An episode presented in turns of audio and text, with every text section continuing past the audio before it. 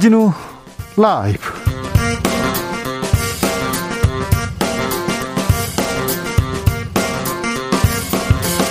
(2022년 2월 23일) 수요일입니다. 안녕하십니까? 주진우입니다. 국민의힘 윤석열 후보가 김건희 씨 주식에 대해서 손해만 봤다고 했는데요 그런데 번 것도 있다고 말을 바꿨습니다. 그리고 김건희 씨가 9억 원대 차익을 남겼다는 보도가 이어 나왔습니다. 국민의힘에서는 즉각 왜곡된 내용이라고 반박했는데요. 여의도 마사회에서 팩트체크 해보겠습니다. 대선을 2주 앞두고 진실게임 폭로전 이어집니다. 먼저 윤석열 안철수 단일화를 놓고 물밑에서 누가 잘했니 누가 못했니 배신자가 있느니 이관계 책임지라느니 발언 뜨거워지고 있습니다. 계속 여진 이어집니다. 그리고 대장동 그분에 대해서는 이재명 후보는 대장동은 검찰 게이트다. 윤석열 후보가 몸통이라 이렇게 주장했습니다. 이런 가운데 그분으로 지목된 조재현 대법관 난 그분이 아니다.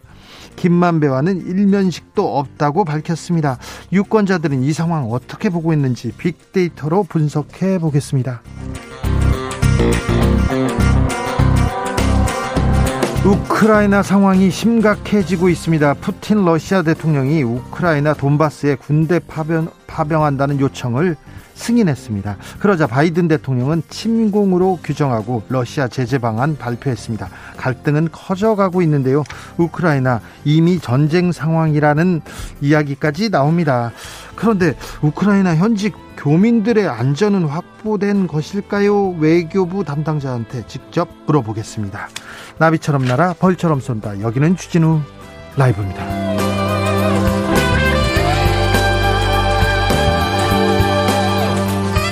오늘도 자중차에 겸손하고 진정성 있게 여러분과 함께 하겠습니다. 코로나 확진자 17만 명.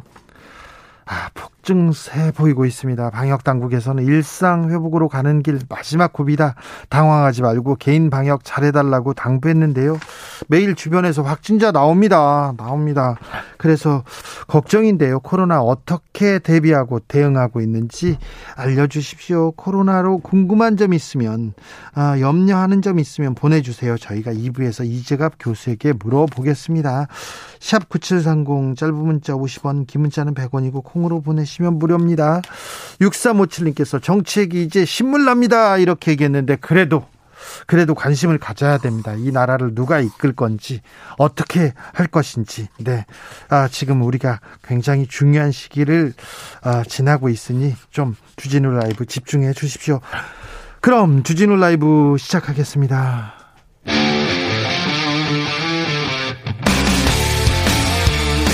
탐사보도 외길 인생 20년. 주 기자가 제일 싫어하는 것은?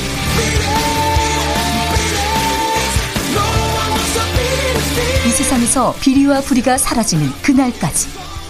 오늘도 흔들림 없이 주진우 라이브와 함께.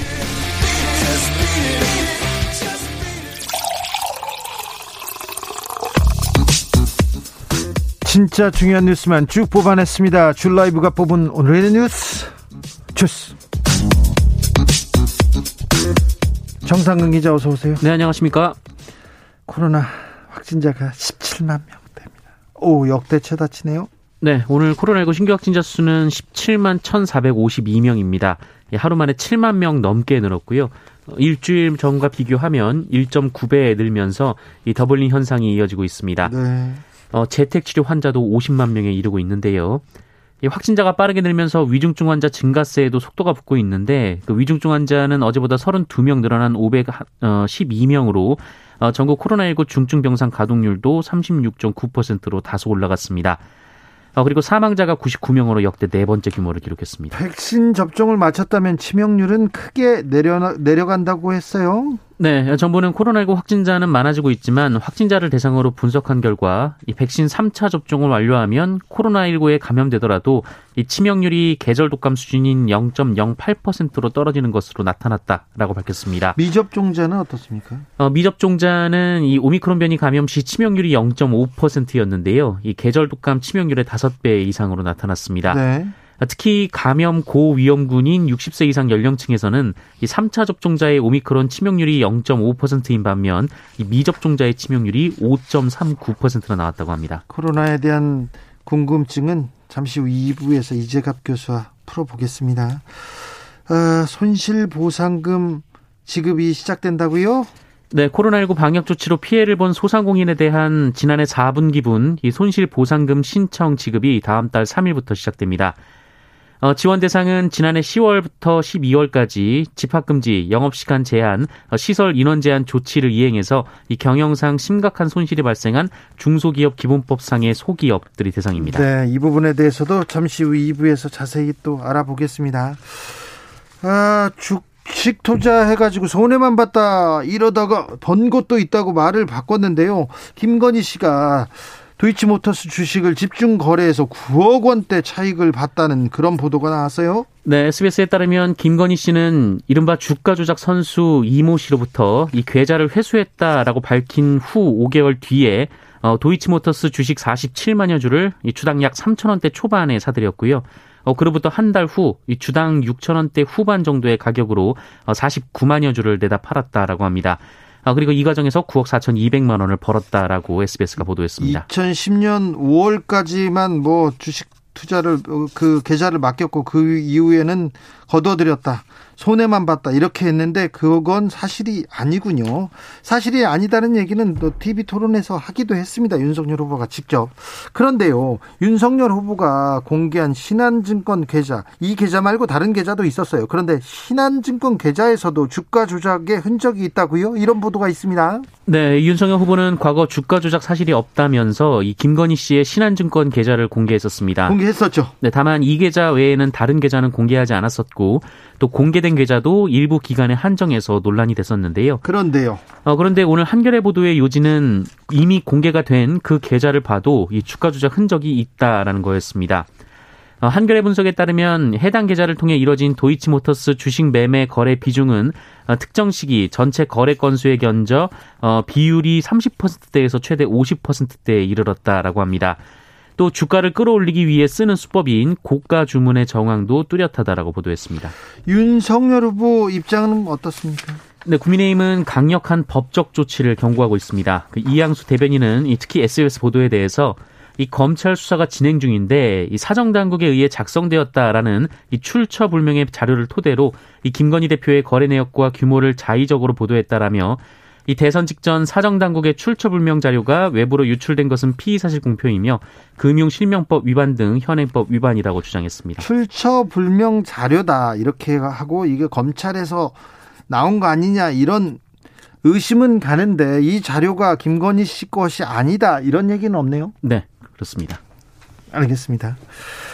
대장 어, 2015님께서 그때 9억 벌고 전체적으로 7천만 원 이익 봤다는데 이렇게 얘기하는데 특정 시점에서 9억 원 가량의 이득을 받고 전체 시기를 보면 어, 7천만 원 수익을 냈다는 주장도 있습니다. 어, 이 내용은 면밀하게 팩트 체크 잠시 후에 할 테니까 지켜봐 주십시오.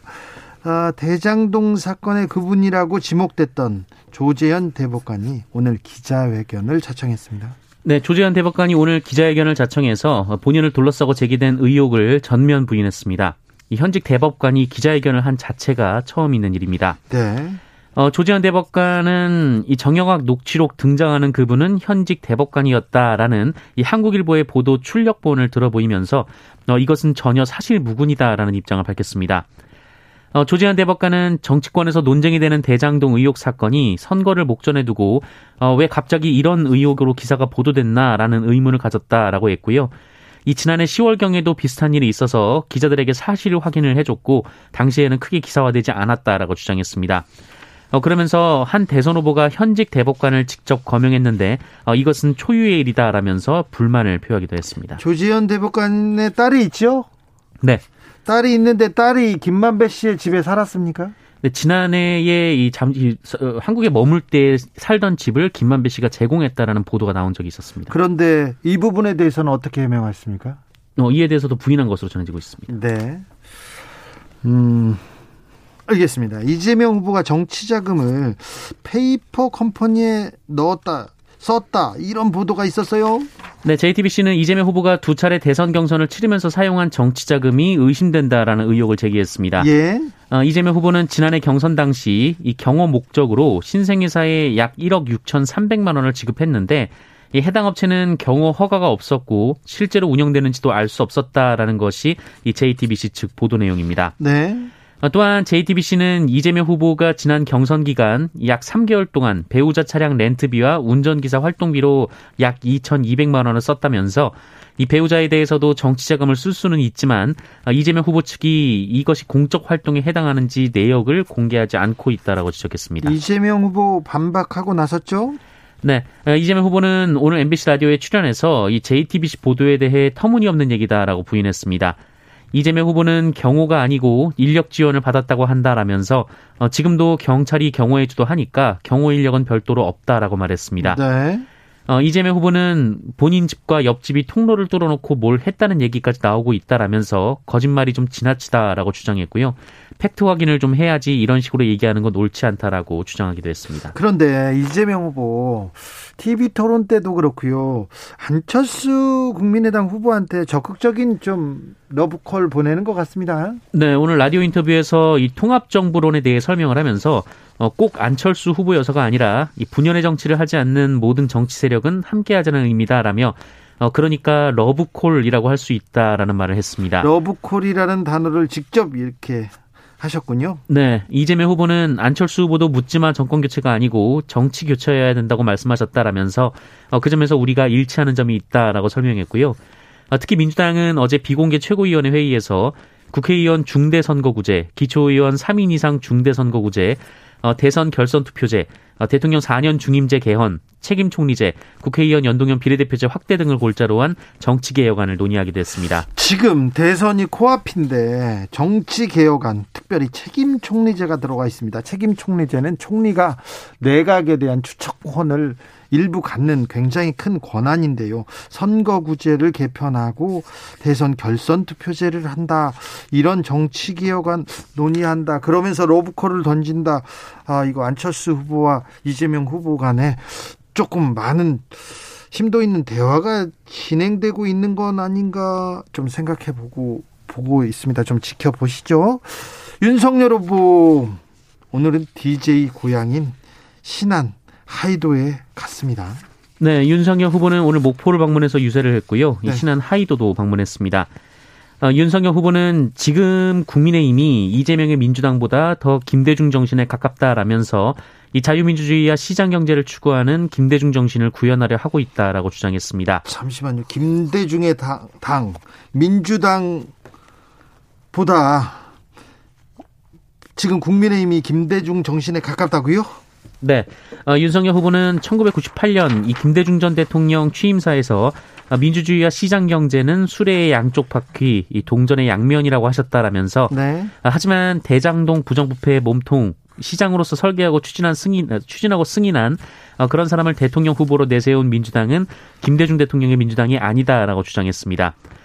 어, 또 과거 자신이 1971년 대선 당시 김대중 전 대통령의 유세를 보러 갔다면서 당시 김대중 전 대통령이 포효했던 모습이 눈에 선하다라고 회고하기도 했습니다. 공산당 좌파에게 나라 맡겨도 되겠습니까? 이렇게 색깔론을 편 게 어제였는데요. 오늘은 김대중 정신을 또 강조했네요. 김치 명인이 만든 김치가 있는데요. 정말 엉망이었다고요. 네, 국내 유명 식품업체가 이 품질이 불량한 식재료를 사용하고 비위생적인 환경에서 김치를 제조한다라는 주장이 제기됐습니다. 어제 MBC는 국내 김치 전문 기업의 자회사가 운영하는 이 충북 김 충북 진천의 이 김치 공장 내부 영상을 공개했는데요. 어, 공익 제보자가 지난해 10월부터 올해 1월까지 여러 번에 걸쳐 촬영한 것입니다. 근데 엉망이고 어우 더럽더라고요. 네, 이 영상에는 작업자들이 이 거뭇거뭇하게 변색된 배춧잎을 떼어내는 모습이 담겼고요. 이 무 안쪽이 갈변하거나 이 단면에 보라색 반점이 나타난 것도 있었습니다. 썩어가는 거잖아요. 네, 이 작업자들은 재료를 손질하면서 쉰내가 난다라거나 이 더럽다라거나 나는 안 먹는다라는 말을 한 것으로 전해지고 있습니다. 여기가 어디입니까? 네, 어, 한성식품입니다. 한성식품이요? 네, 김치명인 김순자 씨가 대표이사로 있는 회사인데요. 어, 오늘 입장문을 내고 이 법적 처분과 관계없이 해당 공장을 즉시 폐쇄하고 원인 규명에 착수한 상태라고 밝혔고요. 어, 자체 정밀 점검과 외부 전문가의 정밀 진단을 신속하게 시행 시행해서 한점 의혹과 부끄러움이 없도록 하겠다라고 밝혔습니다. 부끄럽습니다. 뭐 부끄러움이 없도록 해요. 한 점 부끄러움은 있어도 되는데 먹는 거 가지고 이렇게 장난치고 나는 안 먹는다. 아이고 더러워. 쉰내가 난다. 이런 거를 지금껏 팔아왔습니다. 명인이라는 이름을 달고요. 김순자 씨 한성식품 잘못됐습니다. 이거 형사처벌도 받아야 됩니다. 이거 부끄러움이 없도록 하겠다고요? 아니요. 아. 형사처벌하도록 해. 이 어떻게 형사처벌하고 어떻게 처리하는지 저희가 지켜보고 또 보도하겠습니다. 외국인 노동자가 숙소로 쓰던 컨테이너가 있습니다. 여기에 불이 났습니다. 네, 한파주의보가 내려졌던 어제 새벽 0시쯤 이 경기도 파주의 한 공장 컨테이너 기숙사에서 불이 나서 인도 국적의 40대 외국인 노동자가 목숨을 잃었습니다. 어, 이 남성은 인근 미숫가루 공장에서 일하던 외국인 노동자였는데요. 어, 기숙사라고는 하지만 혼자 거주했던 것으로 전해지고 있고요. 어, 불이 난 걸 발견한 인근 공장 사장과 직원들이 손으로 창문을 깨고 또 도끼로 창살을 부수면서 구조를 하려고 노력을 했는데 어, 안타깝게도 이 고인은 이미 숨진 뒤였습니다. 어, 숨진 외국인 노동자는 2년 전부터 직원이 2명뿐인 영세업체에서 일했는데요. 어, 공장의 주방 겸 기숙사로 쓰이는 이 컨테이너에서 혼자 살고 있었습니다. 어, 그런데 이 건물은 신고하지 않은 불법 건축물이었습니다. 네. 경찰과 소방당국은 컨테이너 전기 배선에 문제가 생기면서 불이 났을 수 있다고 보고 정확한 화재 원인을 조사하고 있습니다. 컨테이너 그리고 비닐하우스에서 이렇게 화재가 나고 거기에서 노동자들이 숨지는 뉴스를 간혹 전해드리곤 합니다. 컨테이너 비닐하우스에서 생활하는 외국인 노동자들이 참변을 되풀이하고 있는데요. 아, 겨울에 추우니까 불을 떼는데 이거 불법 건축물이고 제대로 배선도 안 했고 또 안전장치도 없고 그래서 이런 참변 계속됩니다. 이거 사장님들이 너무한 거예요. 지금 잘못된 겁니다. 뭐 선진국이라고 말하고 있으면 뭐합니까? 이렇게 해서 같이 일하는 사람들이 죽어가는데 너무 안타깝습니다. 아, 화가 침입니다. 네. 사장님 정말 나빠요, 이거. 잘못했어요, 사장님이. 어떻게 좀 가시는 길은 편안하게 이렇게 보내드려야 될 텐데 걱정입니다. 네. 해고 노동자 김진숙 씨 37년 만에 명예복직을 하게 됐다고 합니다. 네, 해고 노동자 김진숙 민주노총 부산본부 지도위원회 명예복직과 퇴직이 37년 만에 노사 합의로 성사됐습니다. 어, HJ중공업과 금속노조는 오늘 오전 이 같은 합의 내용에 서명을 했습니다. 어, 이에 따라 김진숙 위원의 명예복직과 퇴직 행사가 내일 모레 오전 11시 영도 조선소에서 열립니다. 네. 어, 김진숙 위원은 1981년 이 회사의 전신인 대한조선공사에 입사해서 1986년 이 노동조합 활동을 이유로 대공분실로 끌려가 고초를 겪었습니다. 어, 그리고 같은 해 강제적인 부서 이동에 반발해서 무단 결근을 했다라는 이유로 징계 해고된 바 있습니다. 어, 이후 37년이나 이 부당해고임을 주장하면서 복직 투쟁을 이어왔습니다.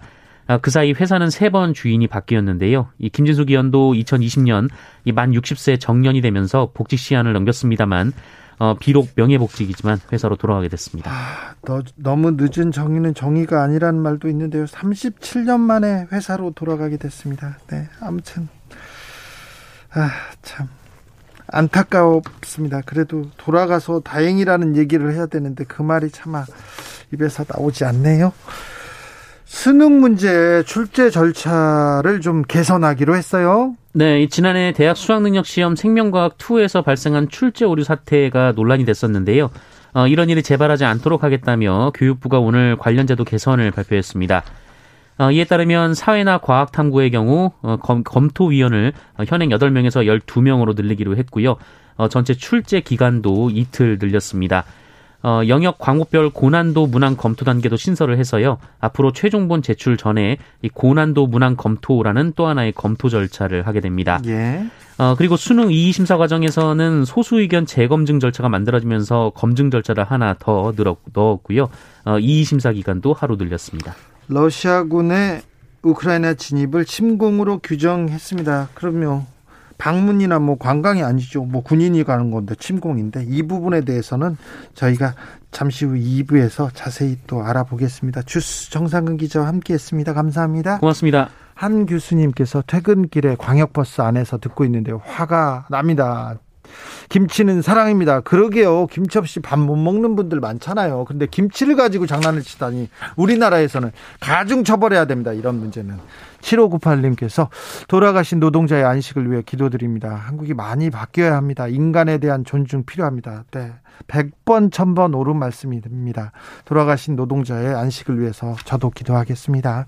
엄향수님께서는 오늘 4차 맞고 쉬고 있습니다. 아, 4차 접종 시작했다 그러고 했는데, 아, 좀 불편함은 없는지 괜찮으신지 어, 걱정이 됩니다. 아무튼 편히 쉬시고요. 쉬시고요. 네. 좀 코로나로부터 좀 더 안전해졌기를 바라겠습니다. 이규동님은 코로나 양성으로 방해 격리 7일째 됩니다. 정말 힘든 일주일입니다. 약은 6일째 도착했어요. 엄청난 통증이 나은 후였습니다. 이해합니다. 환자가 너무 많으니. 아, 재택에서 치료 중인, 그리고 이렇게 격리 중인 분들 많으신데요. 많은데 그분들도 힘내십시오. 네. 아, 아프다고 하는데 그분들 통증이 좀 가라앉아야 될 텐데 약도 제때제때 이렇게 투입돼야 될 텐데 걱정이 많습니다. 저희가 2부에서 잘 되고 있는지 전문가한테 물어보겠습니다. 교통정보센터 다녀오겠습니다. 임초희 씨.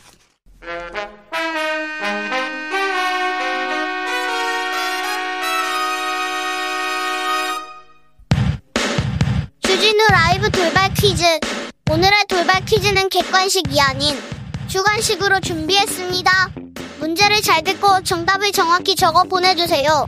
도널드 트럼프 전 미국 대통령이 우크라이나 동부 돈바스 지역의 독립을 승인한 이 사람을 천재라고 표현해 논란이 되고 있습니다. 이 사람의 전략을 여러 차례 칭찬한 트럼프 전 대통령은 미국도 남부 멕시코 접경지대에 이런 전략을 이용할 수 있다고 주장했는데요. 러시아 대통령으로서 1999년 12월 대통령 직무대행으로 지명된 후 지금까지 장기 집권 중인 러시아 대통령 이 사람의 이름은 무엇일까요? 정답은 두 글자입니다. 샵 9730 짧은 문자 50원 긴 문자는 100원입니다. 지금부터 정답 보내주시는 분들 중 추첨을 통해 햄버거 쿠폰 드리겠습니다. 주진우 라이브 돌발 퀴즈 내일 또 만나요.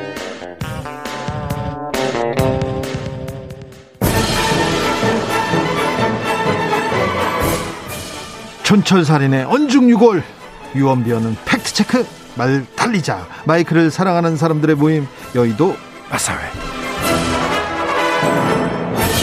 여야 최고의 스피커 둘이 뭉쳤다. 전재수 더불어민주당 의원 어서 오세요. 네 전재수입니다. 안녕하십니까? 국민의힘 선대 이두화 대변인 어서 오세요. 안녕하세요. 이두화입니다. 네 잘 계셨죠? 한 주 바쁘셨죠?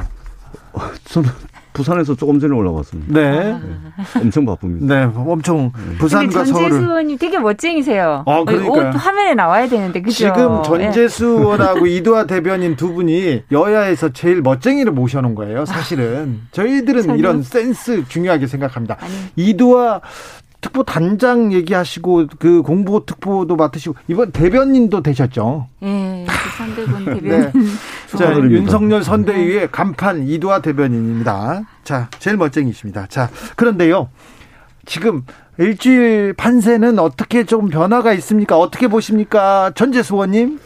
최근에 여러 군데 여론조사가 나오고 있는 대로입니다. 예, 오차 범위 내에 박빙을 넘어서서 초박빙 음, 상태로 예전에는. 좀 간격이 좀 네. 벌어졌었는데 좀 그렇습니다. 줄어들었다 이렇게 예. 얘기하시는 건가요? 이전에는 박빙이었고 네. 지금은 초박빙. 네. 그리고 통계학적으로 보자면은 오차 범위 내에 있는 것은 오차 범위 내에서 1, 2등을 나누는 것은 적어도 통계학적으로는 의미가 없거든요. 예. 그런 경우는 투표함을 열어봐야 이제 알고 아, 결과를 알 수가 있는 것이기 때문에 결국은 이번 선거는 아, 정말 깜깜이 선거다. 네. 아, 그렇게 생각을 합니다. 깜깜한 선거. 이, 이는 아니고요. 자, 네. 이두화 대변인. 어, 지금 말씀하신 것처럼 저희도 사실 여당은 여러 가지 어, 합법적인 그 이제 선거에 있어서 여러 가지 안을 들고 있을 수가 있거든요. 근데 그렇죠. 야당은 할 수 있는 게 별로 없어요. 솔직히요. 이두화 대변인 네. 계속 계속 강조하는 예, 얘기입니다. 예, 예. 제 야당은 사실 이제 정권 교체 심판론만큼 저희가 그걸 다 수용하고 있지 못해요. 안타깝게도. 네. 왜냐하면 정권 교체 심판론은 우리 의원님 말씀하시는 것처럼 한 50% 넘게 나오는데 저희는 사실 50% 넘게 후보 지지율이 나오고 있지 못하거든요. 그러니까 의원님 말씀하신 것처럼 박빙에서 초박빙이란 말씀이 맞는 것 같고요. 네. 그리고 항상 정권 교체가 쉽지 않습니다. 그렇기 때문에 저희는 마지막까지 최 선을 다해야 된다 이렇게 생각을 하고 지금 이제 재외국민 투표가 오늘부터 시작됐습니다. 하고 있, 시작됐거든요. 네. 그래서 본격적으로 하고 있는데 정말 이게 한치 앞을 모르겠습니다. 그런데 이 어, 판세가 약간 흔들리고 판, 격차가 좀 좁혀진 것처럼 여론조사 수치가 나옵니다. 여기까지는 동의하시죠, 이두아 예, 대변인도? 저희가 어 지난주 그러니까 이번 주 초까지는 지난주 말까지는 조금 어 오차범위 밖에 우리가 우세인 조사도 여론조사도 많아 꽤 있었어요. 있었어요. 그렇죠. 예, 근데 지금 말씀하신 것처럼 두 분 말씀하시는 것처럼 주말 이후에 나오는 거는 아직 숫자가 많지는 않아요. 네. 어, 오차범위 밖으로 벌어졌던 게 지난주까지는 꽤 숫자가 있었는데요. 지금 한 서너 개 이제 나오고 있는 것 같은데 네. 말씀하신 것처럼 오차범위 내 초박빙 접점 맞고요. 초박빙에서도 우세인 거는 맞습니다. 알겠습니다. 네. 그, 인정. 네. 그런데 가장 큰 변, 그, 이, 뭐가 지지율을 이렇게 조금 출렁이게 좁히게 했나. 아무래도 단일화 변수였던 것 같습니다. 단일화의, 단일화가, 그러니까 윤석열, 윤석열, 안철수 후보 단일화가 지금 깨지면서 깨지면서 이런 좀 지지율이 출렁거리지 않았나 생각하는데 그 단일화가 어 성사되지 못하고 그 이후에 나서서 계속 이준석 대표 그리고 또 어, 또 윤, 안철수 후보 간에 이 공방이 이어지고 있어서 이 문제가 조금 계속되는 것 같습니다. 잠시 이준석 어, 대표 그리고 이태규 국민의당 총괄 선대본부장의 이야기 듣고 갈까요? 네, 국민의당 관계자 언행을 조심하셔야 되는 것이 국민의당 관계자들이 안철수 대표의 의사와 관계없이 우리 측 관계자에게 네.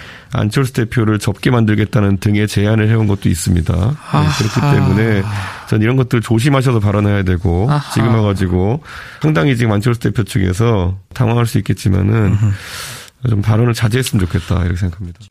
어, 오늘 이준석 대표께서 국민의당 내에 안철수 후보를 주저앉히겠다는 주저앉히겠다고 제안한 사람이 있었다는 발언에 대해서 어, 이준석 대표에게 아니면 말고식의 국회 정치에서 벗어나서 그 당사자가 누구인지를 밝힐 것을 강력히 촉구한다는 말씀을 먼저 드리겠습니다.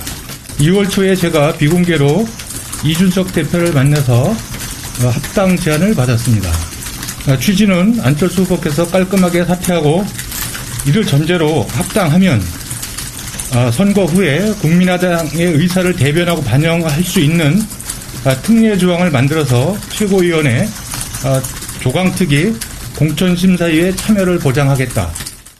이준석 대표 오늘 아침 MBC 라디오 시선 집중과의 인터뷰였는데 말 조심해야 된다 얘기하고 이태규 의원은 비공개로 이준석 만났다 합당 제안 있었다 이런 얘기가 계속 나옵니다. 이거 국민의 힘에게는 조금 음, 좀 어려운 숙제처럼 조금 불리한 일 아닌가요? 이런 얘기가 계속 나오는 거는 어, 오늘 오후 6시에 이제 네. 이준석 대표가 또 기자회견을 한다고 하니까요. 흑산도 가셨잖아요. 네, 근데 지금 저희가 알림 공지를 받았거든요. 네, 지금 올라와서 바로 기, 예, 하시나 봐요. 그래서 이 부분 어 저희는 그 입장까지 나와야지 확인이 되지.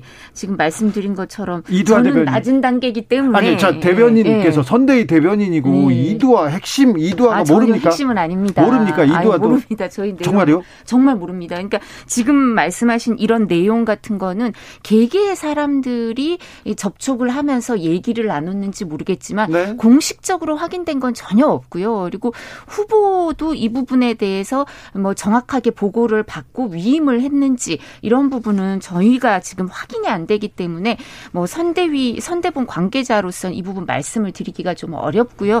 근데 지금 저희가 지난주에 이제 여론조사 좀 잘 나왔다. 네. 이제 오차 범위 밖에서 우세하는 여론조사가 상당히 상당수 있었다라고 말씀을 드릴 여러 개 때는 있었어요. 예, 저희 입장에서는 그 부분이 아마 밴드웨건 효과가 좀 있지 않았나. 안철수 후보가 먼저 단일화 제의를 하고 그러고 나니까 이 부분에 대해서 밴드웨건 효과가 있었던 것그 같은데요. 컸죠. 예, 근데 그러고 나서 이, 이 밴드웨건 효과가 있는 여론조사가 나타나면 또 이제 선거 운동 기간, 공식 선거 운동 기간이 시작하고 며칠 안 남았잖아요. 이제 2주 남았잖아. 음. 그리고 재외국민 투표도 시작하고 이러면 정말 선거가 시작 된다는 느낌이 들면 지지층이 각 다 결집하잖아요, 솔직히요. 부동층으로 있던 사람들도 마음을 정하게 되고 하면서 이재명 후보 지지층의 결집 효과도 있어서 일정 부분 이번 주 선거 어, 여론조사 결과에 조금 영향을 미쳤을 텐데요. 저희도 이런 부분, 이 합당 내지는 뭐 이런 부분에 대해서 단일화와 관련된 여러 가지 내용에 대해서는 확인이 되지 않고 있습니다. 아 그래요? 예. 어떻게 보십니까, 전재수 의원님? 그 이준석 대표는 본인이 그 어떤 메시지를 던졌는데 네. 그것이 기사화되는 기사량이 적을 경우에는 네. 굉장히 못 참아하는 성격이라 그러더라고요. 네. 예. 뭐라고 한마디 했는데 이 기사량이 이게 예, 좀 차고 넘쳐야 되는데 좀 언급되는 이 기사가 별로 없고 이러면 그걸 못 견뎌 하는 스타일이라 그러더라고요. 아, 지난 주말에 고인 네. 유지 발언에 대해서는 얘기를 했다가 굉장히 예. 좀 비판을 받기도 했습니다. 많이 나왔어요. 예, 언급은. 6시에 기자회견을 뭐 공지를 했다 그러는데 아마 그 이전에 뭐 이 안철수 후보를 스스로 안철수 후보를 그 사퇴시키겠다, 주저앉히겠다라고 했던 사람을 아마 기자회견을 통해서 밝히는 기자회견이 아닐까. 네. 그리고 이게 자기가 이야기를 했는데 충분히 기사량이 아마 보도량이 적, 적어서 직접 이제 또 기자회견까지 자청한 것이 아닌가. 과연 이게 국민들이 관심이 있을까요? 굳이 기자회견까지 해가면서 뭐 이런 이야기를 할 필요가 있을까 이런 생각이 드는데 근데 국민의힘이 지금 어 전술을 굉장히 잘 쓰고 있습니다. 고도의 전술입니다. 고도의 전술이라고요? 예, 예. 그러니까 안철수 후보가 유튜브 기자회견을 통해서 네. 어, 정말로 단일화 제안을 했죠. 그리고 그 이후에 쭉 과정들을 살펴보면 윤석열 후보는 묵묵부답, 네. 시간 끌기로 일관합니다. 그리고 이준석 당대표는 일관되게 시종일관 조롱을 조롱하고 그 모욕을 주고 막말을 하죠. 이러면서 안철수 후보가 15% 17%까지 갔던 지지율이 다 빠져버렸습니다. 쭉 빠졌죠. 완전히 빠졌죠. 왜냐하면 이 안철수 후보가 이 결국 완주 못할 가능성도 있겠다. 아, 사퇴할 가능성도 있겠다. 철수할 가능성도 있겠다라는 메시지를 끊임없이 이준석과 국민의힘이 하고 윤석열 후보는 뒤로 빠져 있었거든요. 그러니까 안철수 후보의 지지를 싹 다 빼먹은 것이고 그리고 최근에 벌어지고 있는 국민의힘과 국민의당 사이에 이 논란은 그나마 7, 8% 남아있는 안철수 후보의 지지율 그것조차도 다 빼먹겠다. 지지율 빼먹기 전술이 굉장히 성공한 것이다. 저는 그렇게 봅니다. 이두아 대변인. 네, 저는 사실 이제 어 이준석 대표가 저희가 뭐 여야 정치사의 헌정 사상 거의 최연소의 이제 거대 당 정당 대표가 된 분이고 독특한 이력을 갖고 새로운 길을 열어 오신 분이죠. 그러니까 장점도 많고 그리고 또 말씀하신 것처럼 이렇게 어떤 부분의 발언은 저희도 조금 어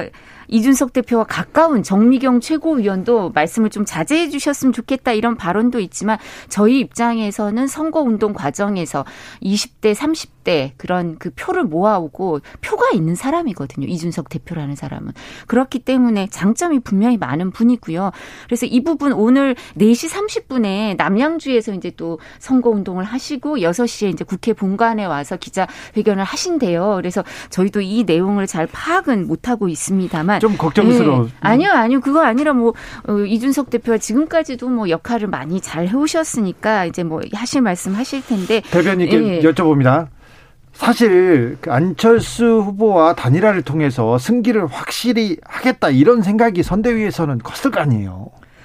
저희 그 부분에 대해서 일정 부분 그 지지자들의 요청이 되게 컸어요. 그러니까 저희가 단일화 여론조사 그 국민의 힘을 지지하는 사람 지지층에 대해서 단일화가 필요하냐 필요하지 않느냐 여론조사를 하면 항상 단일화가 필요하다는 여론 지지율이 더 많이 나왔고요. 그다음 또 뭐 전직 국회의장 분들이나 뭐 전직 네. 국회의원 뭐 여러 시민사회의 원로 분들도 단일화 촉구 성명도 많이 내셨거든요. 네. 그래서 그런 부분에 대해서 후보가 명확히 알고 계시고요. 근데 이런 부분에 대해서 어 선거 운동 시작하고 나서 안철수 후보 캠프에 좀 안타까운 일이 있었고 또 부인도 김미경 교수님도 확진이 돼서 어, 병원에서 치료를 받으셨기 때문에 그 기간에 후보가 직접 이런 부분에 대해서 언급을 하거나 접촉을 하는 건 좀 부적절하다고 좀 기다렸던 부분이 명확히 있고요.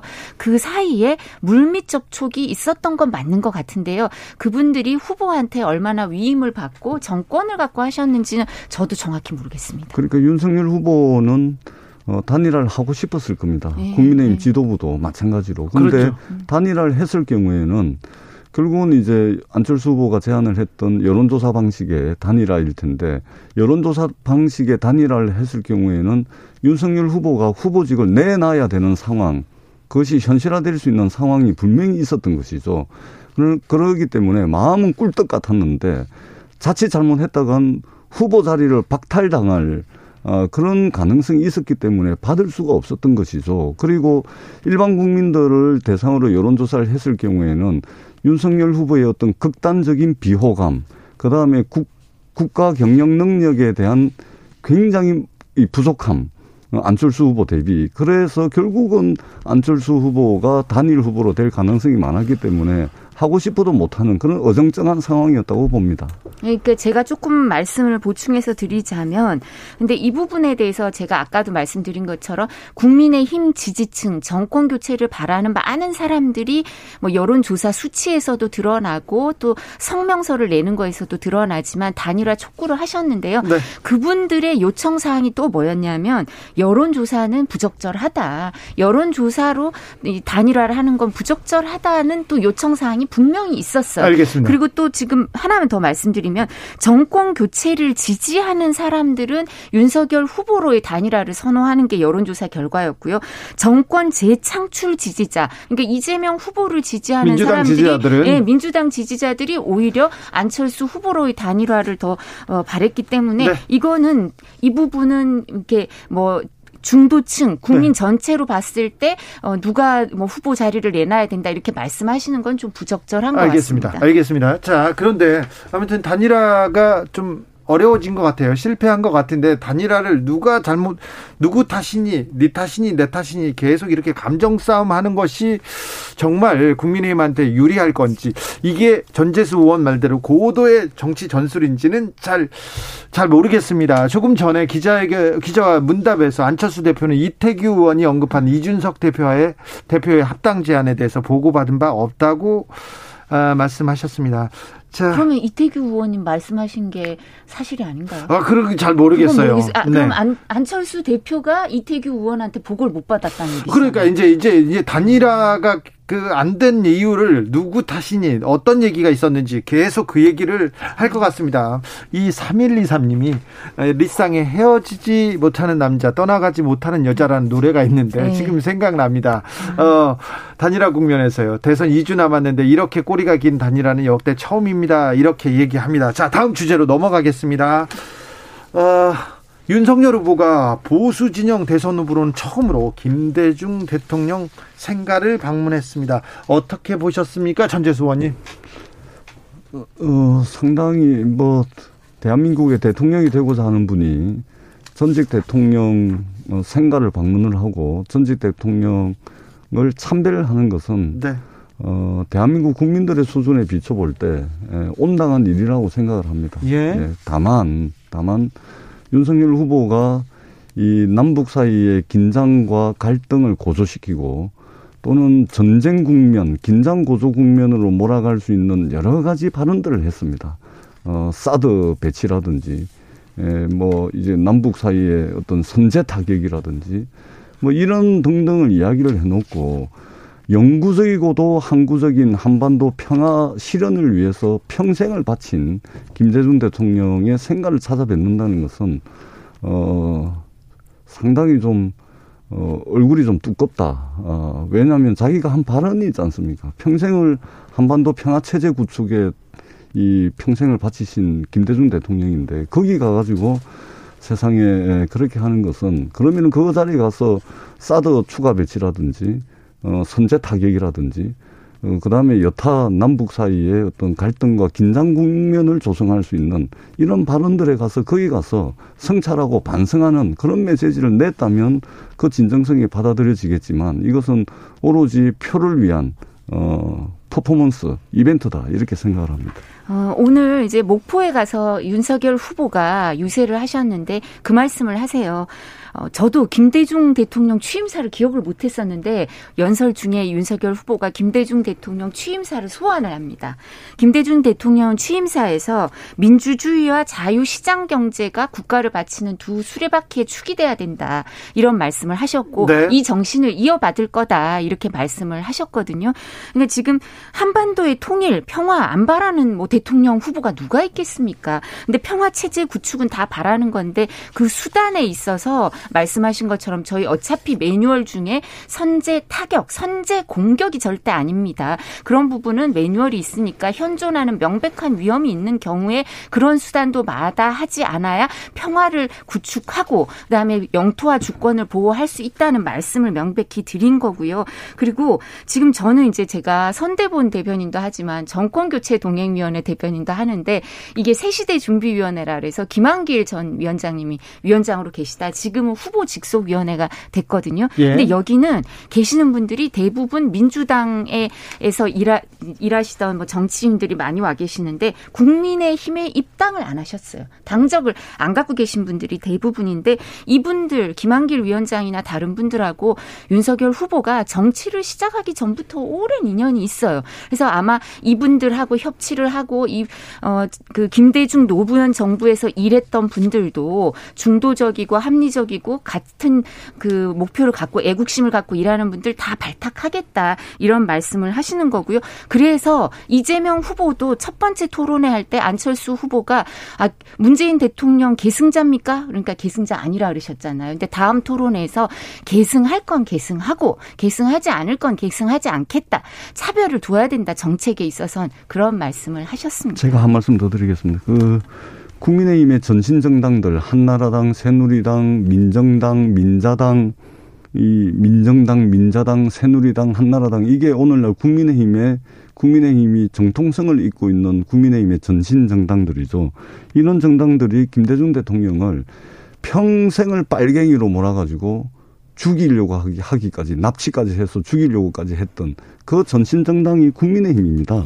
뿐만 아니라 최근에 윤석열 후보가 노무현 대통령도 언급을 하시던데 이 정치 검사와 이명박 정부가 정치 보복을 해가지고 정치적으로 타살을 했던 그 정당의 후보입니다. 그러면은 적어도 노무현 대통령에 대해서 언급할 때, 김대중 대통령에 대해서 언급을 할 때, 정치적 타살을 하고 빨갱이로 몰아가지고 평생을 그렇게 죽이려고까지 했던 그 지난 흑 역사에 대해서 최소한의 손톱만큼이라도 반성이 있어야 될 거 아닙니까? 그렇기 때문에 그러한 성찰과 반성 없는 방문은 그야말로 표를 얻기 위한 이벤트다. 이렇게 다시 한번 말씀드리겠습니다. 예. 예. 근데 제가 생각하기에는 저부터도 사실 저희는 그때 뭐 80년쯤에 제 71년생이니까요. 광주항쟁 때 저는 어 초등학생 겨우 됐고. 그러니까 네. 지금 말씀하신 것처럼 우리 당에 지금 있는 사람들이 그 부분에 대해서 뭐 납치 얘기도 하시고 했는데 책임질 사람들이 남아 있는 사람들이 있나요? 그분들은 다 유명을 달리 하셨거나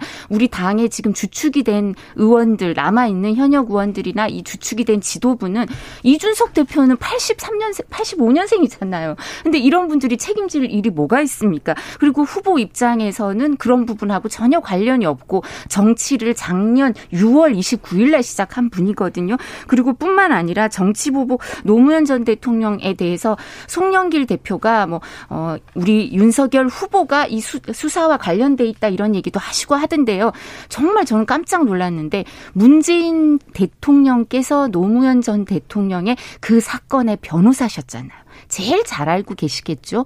근데 윤석열 후보가 그 사건에 조금이라도 관련돼 있다면 서울중앙지검장 검찰총장으로 임명하셨겠습니까? 윤석열 후보는 그 당시 대구지검에서 근무하고 있어서 아무 관련이 음. 없고요. 그리고 이런 부분에 대해서 따로 언급하지 않는 거는 이 부분에 대해서 본 당연히 후보는 아무 관련이 없고 정치를 시작한 것도 작년 6월 29일이기 때문에 그 6월 29일 날 시작한 시점에서 제가 말씀드린 것처럼 정권 교체 동행위원회라든가 탈민주당 한 진보 인사들을 다 품고 계시기 때문에 그 부분에 대해서는 따로 언급을 안 하신 겁니다. 짧게 한 말씀만 더 드리자면 어, 역사에 대한 이해가 좀 있어야 됩니다. 어, 역사라는 것은 없어지는 것이 아니죠. 끊임없이 개성되고 어, 이어받게 돼 있는 것입니다.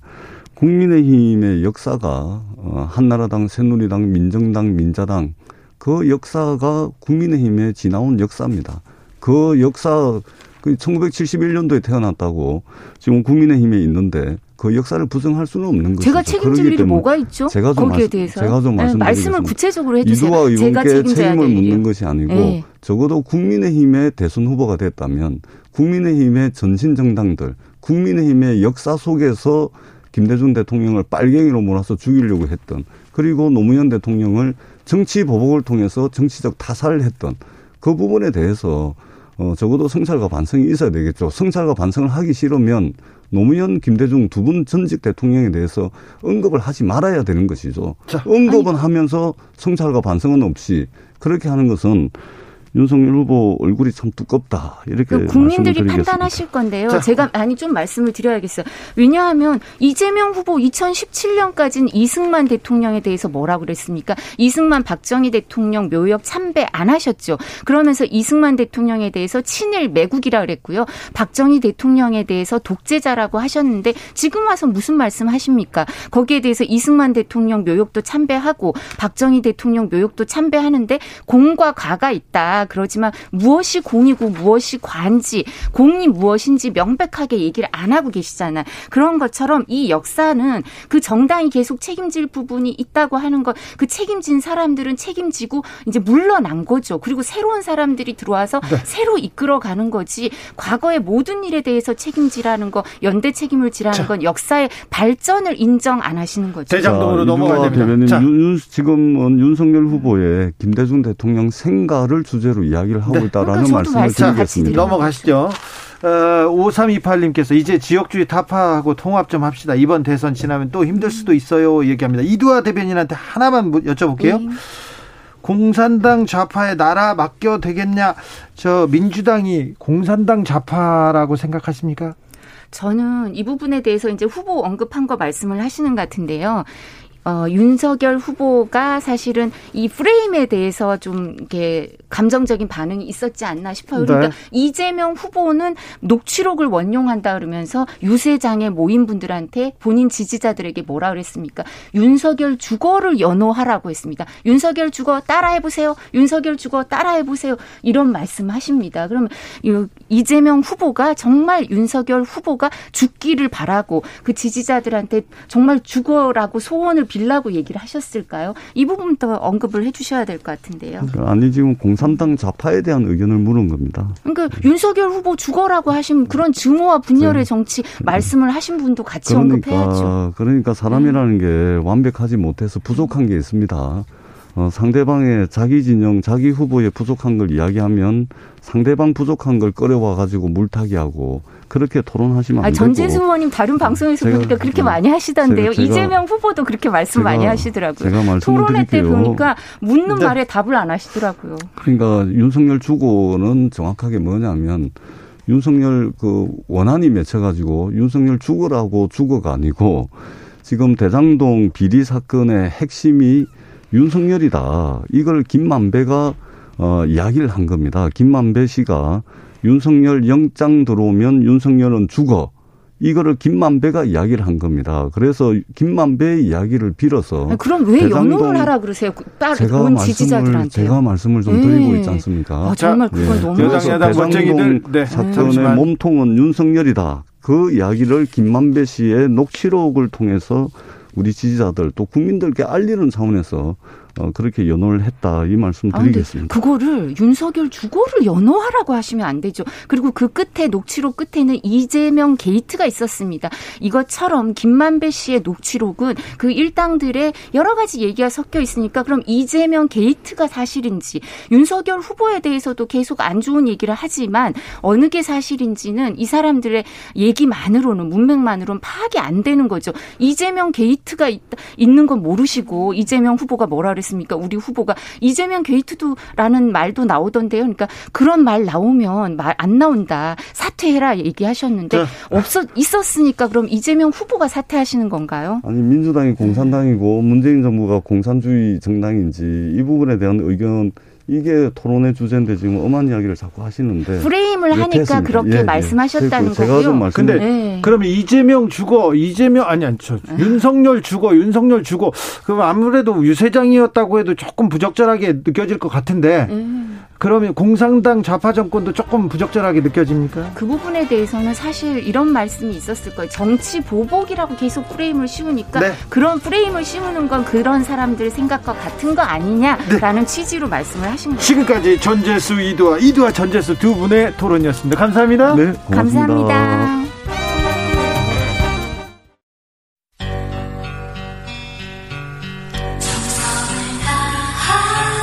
정성을 다하는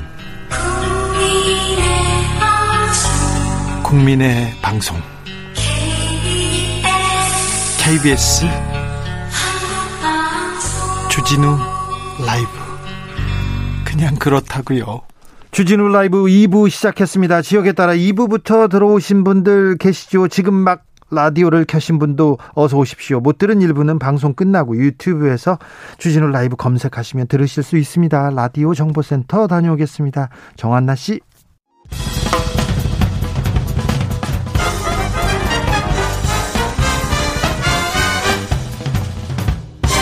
훅 인터뷰. 모두를 위한 모두를 향한 모두의 궁금증 훅 인터뷰.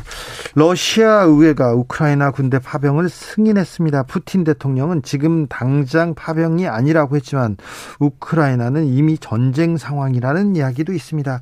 우리 교민들은 안전할까요? 걱정인데요. 자세한 내용 알아보겠습니다. 김한중 외교부 재외동포 영사실장 모셨습니다. 안녕하세요. 네, 네, 안녕하세요. 지금 우크라이나는 어떤 상황입니까? 지, 지금 현재 이제 그 푸틴 대통령이 네. 그 러시아군 그 파병을 이렇게 결정하면서 네. 어, 일, 일팍 어, 즉발의 그런 상황에 있다고 보시면 되겠습니다. 그렇습니까? 예. 전쟁이 지금 일어난 건 아니고 전쟁 초입기에 들어갔다 이렇게 봐야 됩니까? 어, 실제 이제 문제가 되는 돈바스 지역이 네. 그 원래 이제 반군들이 활동을 하고 있는 지역인데 네. 어, 기존에도 이제 러시아의 그 반군 지원 활동이 있었었어요. 네. 근데 이번에는 이제 러시아 군이 유니폼을 입은 군이 이제 평화 유지라는 명목으로 파견이 되기 때문에 네. 그 과정에서 이제 우크라이나의 군가에 충돌이 에, 있을 수 있다. 그- 그, 임박에 있다 이렇게 보시면. 그 전에도 이그 무력 충돌이 좀 있었죠. 총도 쏘고 막 포도 쏘고 그랬죠. 그 동네는.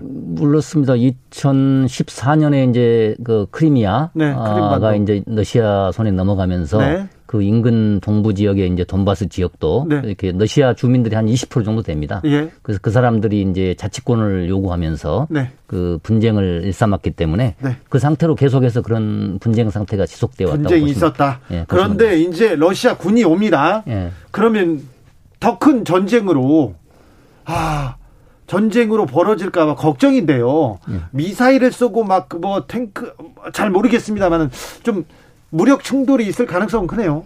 어, 상당히 개연성이 높다고 보고요. 네. 그래서 국제사회로서는 이제 그런 일이 벌어지지 않도록 네. 그렇게 애교적 노력을 계속하고 있다고 보시면 실참 되겠습니다. 실장님 3차 대전 막 큰 전쟁으로 번지거나 그럴 가능성은 혹시 실제 이제 미국의 입장에서는 네. 그 이제 나토가 있지 않습니까 인근에 그래서 나토에 지원을 하고 직접적으로 이제 그 나토군이나 미군이 파병을 고려하고 있지는 않거든요. 네. 경제적인 제재, 제3자적인 방법을 제재만 통해서 나오고 있죠. 이렇게 하고 있기 때문에 그 전면적인 이렇게 전쟁 뭐 3차 대전 이런 거는 너무 이른 것 같고요. 네. 그 말하기는 좀 그런 것 같고. 예. 하여간 이, 이, 그 국지적인 분쟁 사태를 어떻게 해결할지 네. 국제사회가 이제 해안을 짜내야 할 그런 상황입니다. 자, 그러면 러시아 우크라이나에서 국지전은 벌어질 수 있다. 이걸 생각하고 조금 상정하고 계획을 짜야 되겠네요. 물론입니다. 네. 예.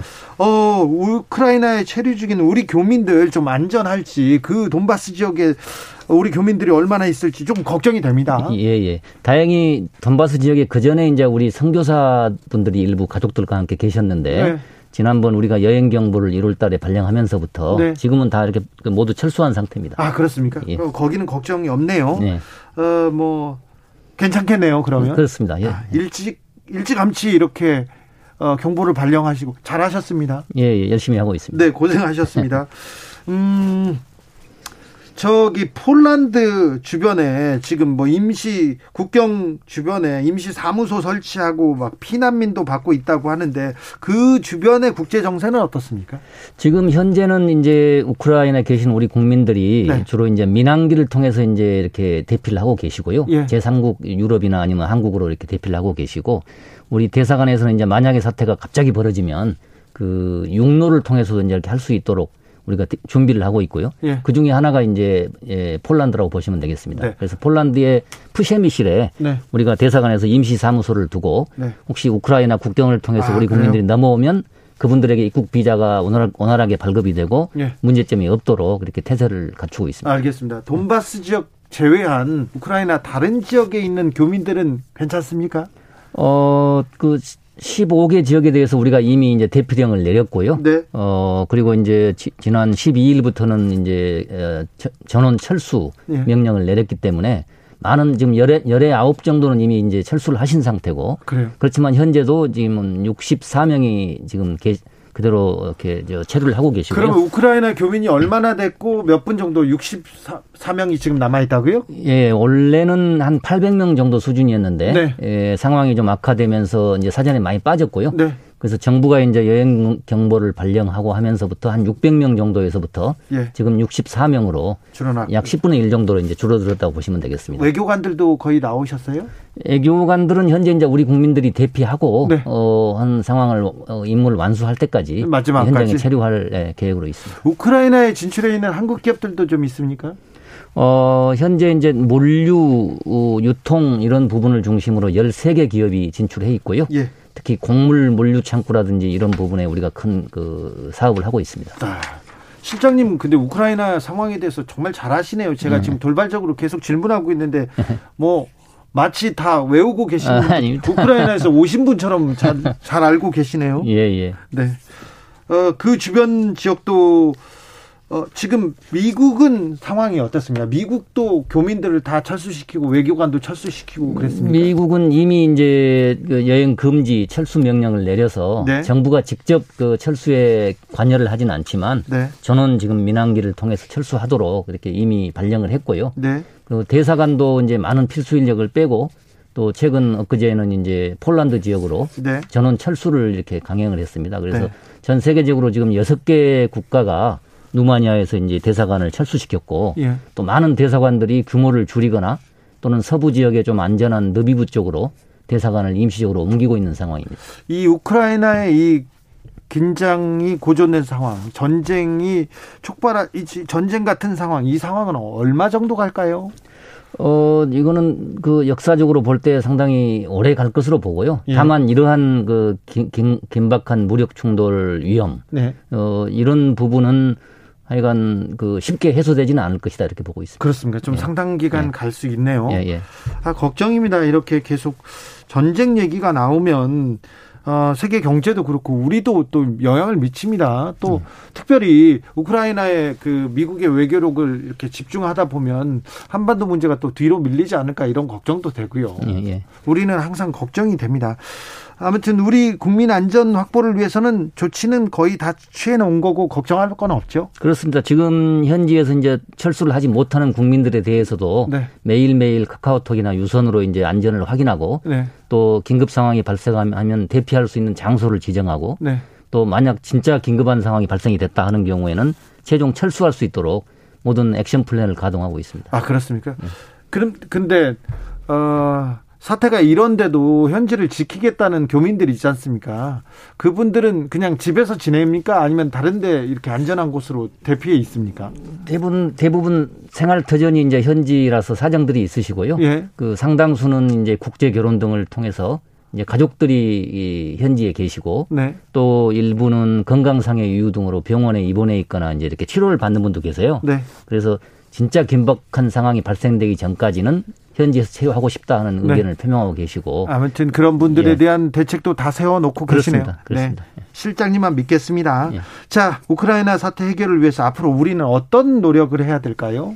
어, 우리 역시 이제 국제사회의 일원으로서 네. 그 응당한 역할을 해야 되고요. 네. 무엇보다도 이제 이번 사태가 평화적으로 해결될 수 있도록 네. 국제사회와 공조 체제를 강화해 나가야 한다고 생각합니다. 그렇습니다. 국제사회하고 지금 긴밀히 논의하고 있죠? 그렇습니다. 네, 알겠습니다. 아무튼 우크라이나 교민의 안전은 김한중 실장만 믿겠습니다. 감사합니다. 예, 말씀. 감사합니다. 김한중 외교부 재외동포 영사실장이었습니다.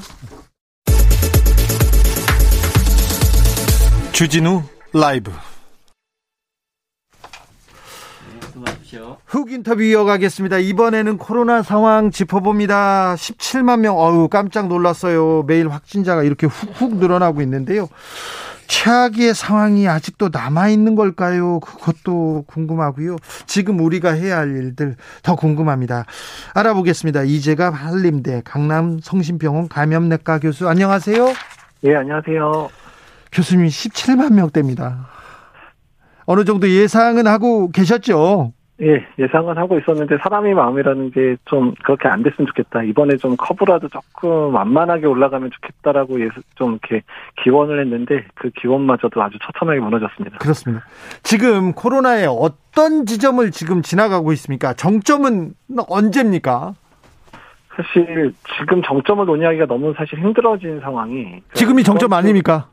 예, 정점이라고 하기에는 지금 증가 속도가 너무 빠르거든요. 네. 먼저 증가 속도가 기울고 나서 약간 완만하게 기울고 나서 정점을 가는데 지금은 매주 두 배씩 늘어나는 패턴을 계속 유지하고 있기 때문에 이게 정점이 어디까지 올라갈지 아예 예상할 수 없는 상황이고요.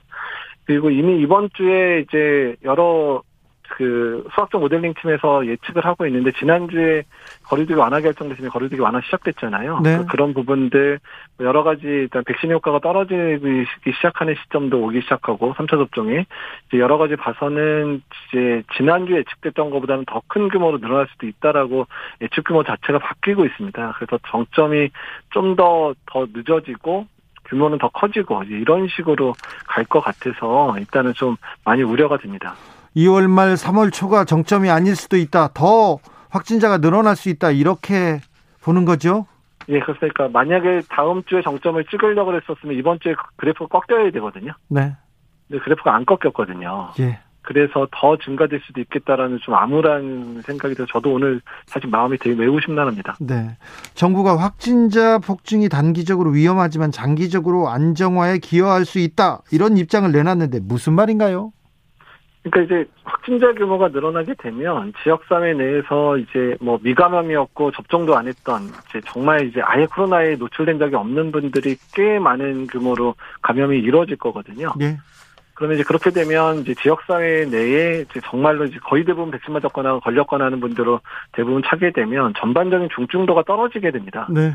그러니까 사실 지금 유행하고 있는 오미크론의 중증도가 그 델타의 한 75% 정도, 미접종자에서는 75% 정도 된다 그러거든요. 네. 그러니까 지금 중증 환자가 많이 발생하는 주된 이유는 정말 백신을 많이 맞았기 때문에 저희가 좀 중증도가 많이 떨어진 부분이거든요. 네. 근데 이제 아직 백신도 안 맞고 걸리지도 않았던 분들이 이번에도 더 많이 걸리게 되면 그분들은 이제 일단은 이제 다시 걸리게 될 가능성도 많이 떨어지고 중증 환자로 진행 안 하다 보니까 오미크론 자체가 추후에 일단 이제 엔데믹으로 가는 이제 문이 될수 있다라는 부분은 대부분이 동의를 하는 부분인데 예. 문제는 지금 상황, 이 오미크론의 유행 상황 자체가 너무 커지게 되면 피해를 보는 사람이 너무 늘어날 수밖에 없어서 제가 뭐 지난주부터 계속 말씀드리는 부분은 이 피해를 어떻게 최소화할지에 대해서도 대책을 내놓으라고 정부에 얘기를 하는 거거든요. 예.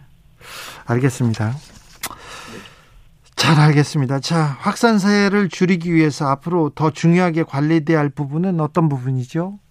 그러니까 이제 확진자 규모가 너무 늘어났을 때 피해를 볼 수 있는 사람들 최소화해야 되는데요. 일단 고위험군이야 뭐 재택 관리를 통해서도 계속해서 이제 연락을 하면서 이제 입원이나 이런 것들을 해, 이제 해결을 하고 있는데 저희가 지금 가장 큰 문제는 취약한 분들 대상이거든요. 예. 그러니까 코로나는 그냥 걸린 건데 그분이 수술 받아야 되거나 코로나에 걸린 건데 분만해야 되거나 예. 코로나에 걸렸는데 투석해야 되거나 또 어떤 시술을 해야 되거나 이런 부분이 코로나 걸린 것 때문에 다 밀리거나 제대로 안 돌아가는 부분 또 분만할 장소도 부족하고 이런 문제들이 실제로 벌어지고 유행 규모가 더 커지면 그런 거를 맞닥뜨려야 되는 사람이 훨씬 더 늘어나거든요. 이런 체계 보완해야 될 텐데요.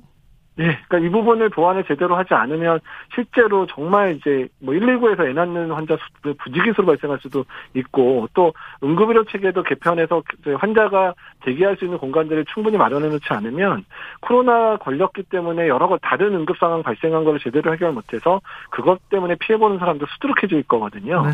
그래서 유행 규모를 낮추는 노력도 이제는 시작을 해야 될 때가 됐다고 보고 있고요. 지금 아무것도 안 하고 있거든요, 정부에서. 그렇습니다. 그러니까 유행 규모 낮추는 노력도 해야 될 것 같고 또한 이런 이제 정말 취약한 그러니까 뭔가를 해야 되는 그런 분들이 제대로 치료 못 받는 상황들도 없애 그러니까 그 부분들을 이제 개선할 수 있는 방안도 빨리 마련을 해야 되는 상황입니다. 백신 3차 접종 마치면 아무튼 감염되더라도 치명적 치명률 떨어지고 좀 나은 거죠, 확실히. 예, 네, 그건 확실하죠. 그러니까 치명률 떨어졌을 뿐만 아니라 네. 중증화도 확실히 떨어지는 건 맞는 거고요. 예. 다만 이제 고위험 시설에서의 3차 접종 맞으신 분들이 꽤 오래되고 있거든요. 요양원, 요양병원들이 3개월을 이제 3월 되면 넘어가기 시작하기 때문에 그분들에 대한 이제 4차 접종을 어쩔 수 없이 이제 시작을 하게 됐는데 그 접종도 매우 열심히 맞으셔야 3, 4월에 요양원, 요양병원에서의 집단 발병 사례도 줄일 수 있을 거라 생각을 하고 있습니다. 네. 아, 다음 주부터 초중고 개학인데요. 네, 예. 아, 계약인데 학생들 어린이와 청소년 확진자가 많아서 걱정입니다. 예, 일단 계약을 하게 되면 분명히 더 늘어나는 거는 맞을 것 같기는 합니다. 근데 네. 그럼에도 불구하고 아이들이 등교 수업을 잘하는 게 매우 중요한 것, 특히 학습권에 있어서 양극화 현상 나타난다는 여러 가지 뭐 연구 자료들이 계속 발표되고 있잖아요. 네. 그래서 등교 수업을 잘 유지하기 위한 방법들을 고민을 해야 될 것 같고 다만 저는 유연했으면 좋겠습니다. 그러니까 일시적으로 뭐 아이들이 많이 확진돼서 일시적으로 온라인 수업으로 바뀌더라도 회복되는 상황 좀 조금이라도 학교가 회복될 수 있는 바로 또 등교 수업을 바로 열 수 있게끔 하고 이런 네. 식으로 또 특히 확진돼서 학교 못 나온 애들의 이제 수업 결손에 대한 부분들도 확실하게 메꿀 수 있는 방법들을 마련해서 일단은 이제 재택 관리를 받아야 되는 아이들 또한 이제 수업을 제대로 등교 수업 하는 아이들 모두가 좀 소외되지 않고 교육의 혜택을 제대로 받을 수 있게끔 준비를 제대로 했으면 좋겠습니다. 네. 교수님한테 질문해 달라니까 질문 쏟아지고 있습니다. 6021님께서 빨리 퍼져야 빨리 끝난다. 이렇게 생각하시는 분들 좀 있는 것 같습니다. 이제 그거는 맞는데요. 빨리 피크에 올라가면 빨리 끝나기는 하지만 그 피크에 올라갔을 때 규모가 너무 커지게 되면 저희 의료 체계가 아예 감당을 못하는 상황이 돼버리면 그때 사망자가 폭증을 하게 되거든요. 모든 네. 국가가 다 겪었던 상황입니다. 그래서 어떻든 완만하게 가서 완만하게 떨어지는 게 의료 체계의 감당 가능한 수준 내에서의 확진 규모가 나와야지 그걸 넘어서게 되면 지금 뭐 90명, 100명 사망의 문제가 아니라 몇백 명 사망하는 상황도 생길 수 있기 때문에 언제나 그렇지만 유행은 완만하게 진행해야 됩니다. 네. 홍현민 님께서 전염력이 강한 건 알겠는데요. 그래도 똑같이 마스크 끼는 생활하고 있는데 왜 이렇게 폭발적으로 느는지 궁금합니다. 스치기만 해도 전염되는 건가요? 그러니까 이제 지금 최근 들어서는 가족 내 감염 사례가 훨씬 많거든요. 예. 집에 가면 마스크 벗잖아요. 예. 이제 그런 부분 또한 식당이나 카페 가도 밥 먹으려 마스크를 벗는데 그런 부분들도 영향을 주는 부분이고요. 또 네. 최근에 이제 일본에서 재밌는 논문이 나왔는데 마스크를 제대로 착용해도 마스크가 100%는 아니기 때문에 약간 세잖아요. 네. 그래서 50cm 이상의 접근 감염자가 한 명이 있는데 50cm 이내에서 마스크 쓰고 만나더라도 감염이 실제로 되더라. 한 14%는 감염되더라. 이런 논문도 나와요. 예. 1m, 2m 이상 떨어지면 감염이 안 되는데 마스크 써도 가까이 만나면 걸린다는 얘기거든요. 마스크 쓰고 그럼 1m 좀 떨어져 있어야 되겠네요. 예, 그러니까요. 그리고 이제 밀폐된 공간에서는 그게 더 심해지는 거거든요. 예, 그래서 예. 환기 잘 시키고, 그다음에 사람들이 만나더라도 제대로 뭐 이렇게 밀집해서 막 몰려앉지 말고 1m 이상 뛰어가지고 마스크 쓰고 있는 게 제일 안전하다 이런 논문들도 실제로 나오고 있습니다. 알겠습니다. 3298님께서 마스크 80 쓰고 있어도 확진자랑 대화하면 감염되나요? 여기에 대한 대답은 되셨죠? 조혜숙님. 예, 예.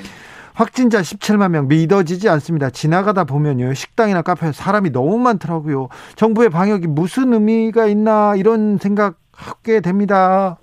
그나마 저희가 이제 거리두기를 어, 지켜왔기 때문에 이 정도로 속도로 가고 있었는데 지금 지난주에 좀 풀어서 더 빨라질 가능성이 높아지고 있거든요. 예. 그래서 국민들이 자발적으로 동참해주는 여러 가지 이제 거리두기 또 식당 다중이용시설 자주 안 가시는 거 가더라도 정말 밥 먹을 때는 잠깐 마스크 벗고 벗, 먹고 나오시는 거 또한 사람들과 접촉 최소화 시켜주는 노력들이 이제는 뭐 정부 차원에서 거리두기를 얘기하지 않더라도 본인 스스로 알아서 해주셔야 일단 이 위기를 건널 수 있는 상황이라는 부분 이해를 해주면 좋겠고요. 사실 거리 그 이동량 자체가 지난주까지 뭐 거의 취소돼가지고 평상시처럼 올라가 버렸거든요. 네. 사실. 지금 위기 상황인데 이번 주 들어서 조금씩 꺾이기 시작해서 국민들께서도 자발적으로 이제 이동량을 줄여주시고 있는 것 같아요. 그래서 그런 부분에 좀 더 동참해 주시는 게 얼마나 중요한지를 다시 한번 말씀드리고 싶습니다. 네. 4516님께서 명땡병원 서땡땡이란 전문의가 검사를 절대 받지 말라고 하는 긴 글이 톡으로 날아듭니다. 무엇이 진실인가요? 아무도 검사받지 않으면 끝난다는 게 요즘이다 이렇게 물어봅니다. 아무도 검사받지 않으면 진단되지 않은 채로 응급실과 중환자실 실려오는 환자는 늘어나겠죠. 자기가. 아픈지도 모르고요. 이제 지내시는 문제 많이 생기니까. 아프죠. 예. 그러니까 네. 이제 당연히 거- 본인이 증상 있고 이러면 검사 받으시고 또 확진됐으면 본인의 증상 잘 챙기셔서 상황이 안 좋아지면 바로 도움을 받을 수 있도록 하셔야 해 주셔야 그래야 본인 건강 본인이 지키는 거니까요. 진단이 안 되는데 의사가 도와줄 수 있는 방법도 없거든요. 네네. 최승우 님께서 확진 후 7일 격리 해제 근거는 무엇입니까? 이렇게 물어봅니다. 어, 일단 이제 확진 후 7일 격리 해제 부분이 조금 바뀐 것 중에 하나가 검체 치칠 기준으로 7일로 바뀌었거든요. 네. 이제 역학조사의 편의도 때문인데요.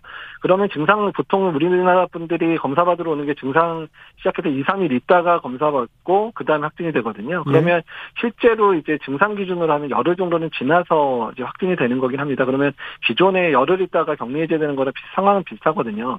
증상별로는 기준으로 하면. 그래서 일단 지금 일주일이라고 하더라도 대부분은 문제가 없다. 다만 호흡기 증상이 지속되거나 이런 분들은 재택 관리 중에서도 격리 기간을 약간 연장하기도 하고 있거든요. 어쨌든 호흡기 증상이 좀 남아 7일 지나도 남아 있는 분들은 마스크 착용 잘하고 다중이용 시설 출입하는 부분들은 반드시 자제해 주셔야 됩니다. 현정님께서 감기로 과도한 방역 너무 불만 짜증입니다 이렇게 얘기하는데 이거는 어떻게? 아, 그러니까 감기 수준으로 얘기하기에는 아직은 멀었습니다. 지금 백신 접종자한테 특히 60대 이상의 어르신들한테도 백신을 3차까지 맞은 분들한테나 독감 수준 정도인데 독감도 이 연령대는 겨울에 2, 3천 명씩 죽는 병이거든요. 네.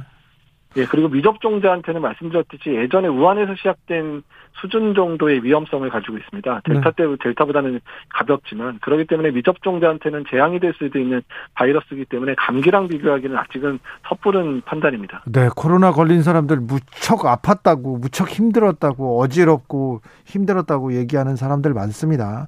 네. 보통 겨울에 독감 환자 어느 정도 나옵니까? 하루에 몇 명 정도 나옵니까? 어, 이제 독감이 유행이 좀 심한 해에 저희가 이제 뭐 독감 환자를 전체를 모니터링할 수가 없는데 타미플루 처방량을 보게 되면 유행이 심할 때 1월부터, 그러니까 12월부터 3월까지 한 300만 명이 타미플루를 처방을 받고요. 네. 그리고 이제 실제 사망자는 우리나라 카운트를 하지는 않지만 간접적인 방법으로 하면 그 한 3, 400만 명이 발생할 때 2,000명에서 3,000명 정도가 사망한다고 알려져 있습니다. 네, 알겠습니다. 2,000명, 3,000명이요? 아우, 그 시즌에, 네. 최진호님께서 확진자 발표 이제 그만하고 위중증만 발표하는 건 어떻습니까? 물어봅니다. 어, 그러니까 사실은 이제 위중증 환자 발표도만 중요한데 사실 지금 확진자 규모를 발표를 뭐 안 하는 건 상관없는데 확진자 규모는 알아야 되는 게 확진자 규모가 늘어나면 위중증 환자가 1, 2주 있다가 따라서 올라가기 때문에 위중증 환자의 가장 중요한 그 예측치는 확진자 규모고요. 또 확진자 규모가 중요한 게 너무 확진자가 늘어나면 우리가 이제 뭐 보건소가 감당해야 되는 뭐 재택관리 인원이라든지 이런 인력이라든지 이런 부분을 어떻게 배치할 건가도 중요한 문제가 될 수 있고 또 너무 커지면 사회적인 문제들 뭐 의료진이 감염됐거나 사회 필수원이 감염되면 일부 사회적인 그런 업무들이 마비가 되는 상황도 있을 수 있기 때문에 이런 확진자 규모는 참고로라도 발표를 할 수밖에 없다라고 생각을 해주시면 될 것 같습니다. 8293님, 코로나 앓고 나았어요. 그런데 백신 맞아야 합니까? 물어봅니다. 어, 백신 접종을 몇 번 맞았느냐에 따르기는 한데요. 이미 두 번 맞으신 분이 감염됐거나 세 번 맞으신 분이 감염된 경우는 일단은 현재 추가 접종을 권장하고 있지는 않습니다. 그래서 더 접종을 안 하셔도 되고요. 다만 한번 맞고 걸리셨거나 이런 분들은 한 번 정도 접종을 더 하도록 권장을 해서 적어도 백신 접종 두 번은 하고 감염된 또는 감염된 이후에도 백신 접종 두 번까지는 권장 반드시 맞도록 권장을 하고 있습니다. 네. 7206님, 그 교사입니다. 앞이 캄캄합니다. 얘기하는데, 아, 학교 개학철인데 좀 교육 당국에서도 좀, 어, 좀 선생님들한테만 가중되는 이 그 무게는 좀 줄여줘야 할 텐데 그런 생각도 해봅니다. 1274님, 전철 타기 무서워요. 엘리베이터 타기도 무서워요. 이렇게 얘기하는데 전철 괜찮습니까? 우선 마스크 착용 잘 하셔야 되고 전철 나오시면 바로 손 씻으셔야 되고 이런 네. 부분들 그리고 오랜 시간 타는 부분들은 조금 사실 위험하지 않다 얘기하기가 솔직히 어렵거든요. 네. 그래서 좀 한 1, 20분, 2, 30분 탔으면 한번 내렸다 다시 타시든지 뭐, 아니, 사실 뭐 그 안에 사람 똑같이 많으니까. 네. 어쨌든 간에 장기간 타는 부분은 교통수단도 완전히 안전하다고 얘기할 수는 없습니다. 알겠습니다. 2399님, 오늘은요, 볼 일도 모아서 한꺼번에 보았어요. 저는 마스크 두 개 끼고 다녀왔습니다. 이렇게. 좋은 방송 KBS에 감사합니다. 이렇게 얘기합니다. 예, 자, 교수님, 예, 예. 정점 얼마나 이렇게 예상하고 있습니까? 그러니까 이번 주가 만약에 20만까지 도달을 하게 되면 정말 정점 커브가 다음 주라도 꺾이면 모르겠는데 이대로 계속 두 배씩 늘어나가면 정말 40만 명도 볼 수 있지 않을까 해서 너무 걱정되거든요. 그래서 네. 일단 이동량 줄기 시작하고 국민들도 애써서 노력을 해주시니까 다음 주부터는 좀 커브가 좀 꺾였으면 좋겠다는 그런 기원을 하고 있습니다. 네, 사실 공포감에 휩싸이거나 아예 포기해버릴 것도 같아서 좀 걱정이 됩니다. 그런데, 자, 지금 포기하지 말아야 될 거 알려주십시오. 네, 언제나 말씀드리지만 본인 건강은 본인이 지키셔야 되는 부분들 그리고 본인이 또 감염돼서 남한테 전파될 시킬 수도 있는 부분이기 때문에 어떻든 본인의 마스크 착용 또한 다중이용 시설 이용 자제하는 거 그리고 본인이 증상이 있을 경우 바로 진단 받으러 가시는 거 이 세 가지 원칙들 제대로 지켜주셨으면 좋겠습니다. 자, 아픈데 진단 안 받고 그냥, 아, 어차피 뭐 쉬어야 되니까 집에서 쉬겠다 이런 사람은 어떻게 합니까? 뭐 그것도 나쁘진 않습니다. 내가 뭐 진단받고 뭐 이렇게 한, 한- 뭐 하더라도 거의 지금은 뭐 열나고 호흡기 증상 있으면 그건 뭐 거의 대부분 코로나로 확진되고 있거든요. 네. 그냥 나는 그냥 일주일 쉬겠다 해서 푹 쉬어버리는 것도 뭐 오히려. 나쁜 방법은 아- 나쁜 방법은 아닙니다. 그렇죠. 네. 아무튼 뭐 남들한테 폐해 끼치면 안 되니까 나는 쉬겠다. 나는 나대로 관리하겠다. 이것도 방법이네요. 예. 어쨌든 남, 남한테만 전파만 안 시켜주시면 어떤 방법이든 가능하다는 거죠. 근데 네. 본인이 아플 때는 반드시 진단받고 너무 심하면 그 의료진 도움 받아야 되는 것도 잊지 않으셔야 되고요. 알겠습니다. 1743님, 개강한 대학 교수입니다. 오늘도 수업에 3명 나왔습니다. 그래도 오랜만에 학교 시끄러워서 좋네요. 어서 학교가 북적거리기를 좀 바라봅니다. 이재각 교수님, 이제 그만 만나고 싶다는 분들이 많아요. 네. 예. 저도 그런 일이 빨리 있었으면 좋겠어요. 저도 그러니까요. 4월 이후에는 별- 별일이 없었으면 좋겠습니다. 그 교수님 좀 빨리 한가해지기를 제가 고대하고 빌겠습니다. 예, 감사합니다. 고생 많은데 더 고생해 주십시오. 이재갑 교수였습니다. 대선을 향해 외쳐라. 하루 한 소원. 주진우 라이브 청취자들이 보내주신 정치권에 바라는 소원. 하루에 하나씩 정치권을 향해 날려드립니다. 오늘의 소원은 6820님. 코로나19 상황에서 국민의 건강과 안전이 우선되고 국민들의 워라벨, 삶과 경제 발전의 두 축이 무너지지 않는 경제 공약 만들어주세요. 무엇보다 국민을 국민답게 여겨주시는 인간적인 온기와 공감이 있었으면 좋겠어요. 대선까지 D-14일 하루 한 소원 내일도 기대해주세요.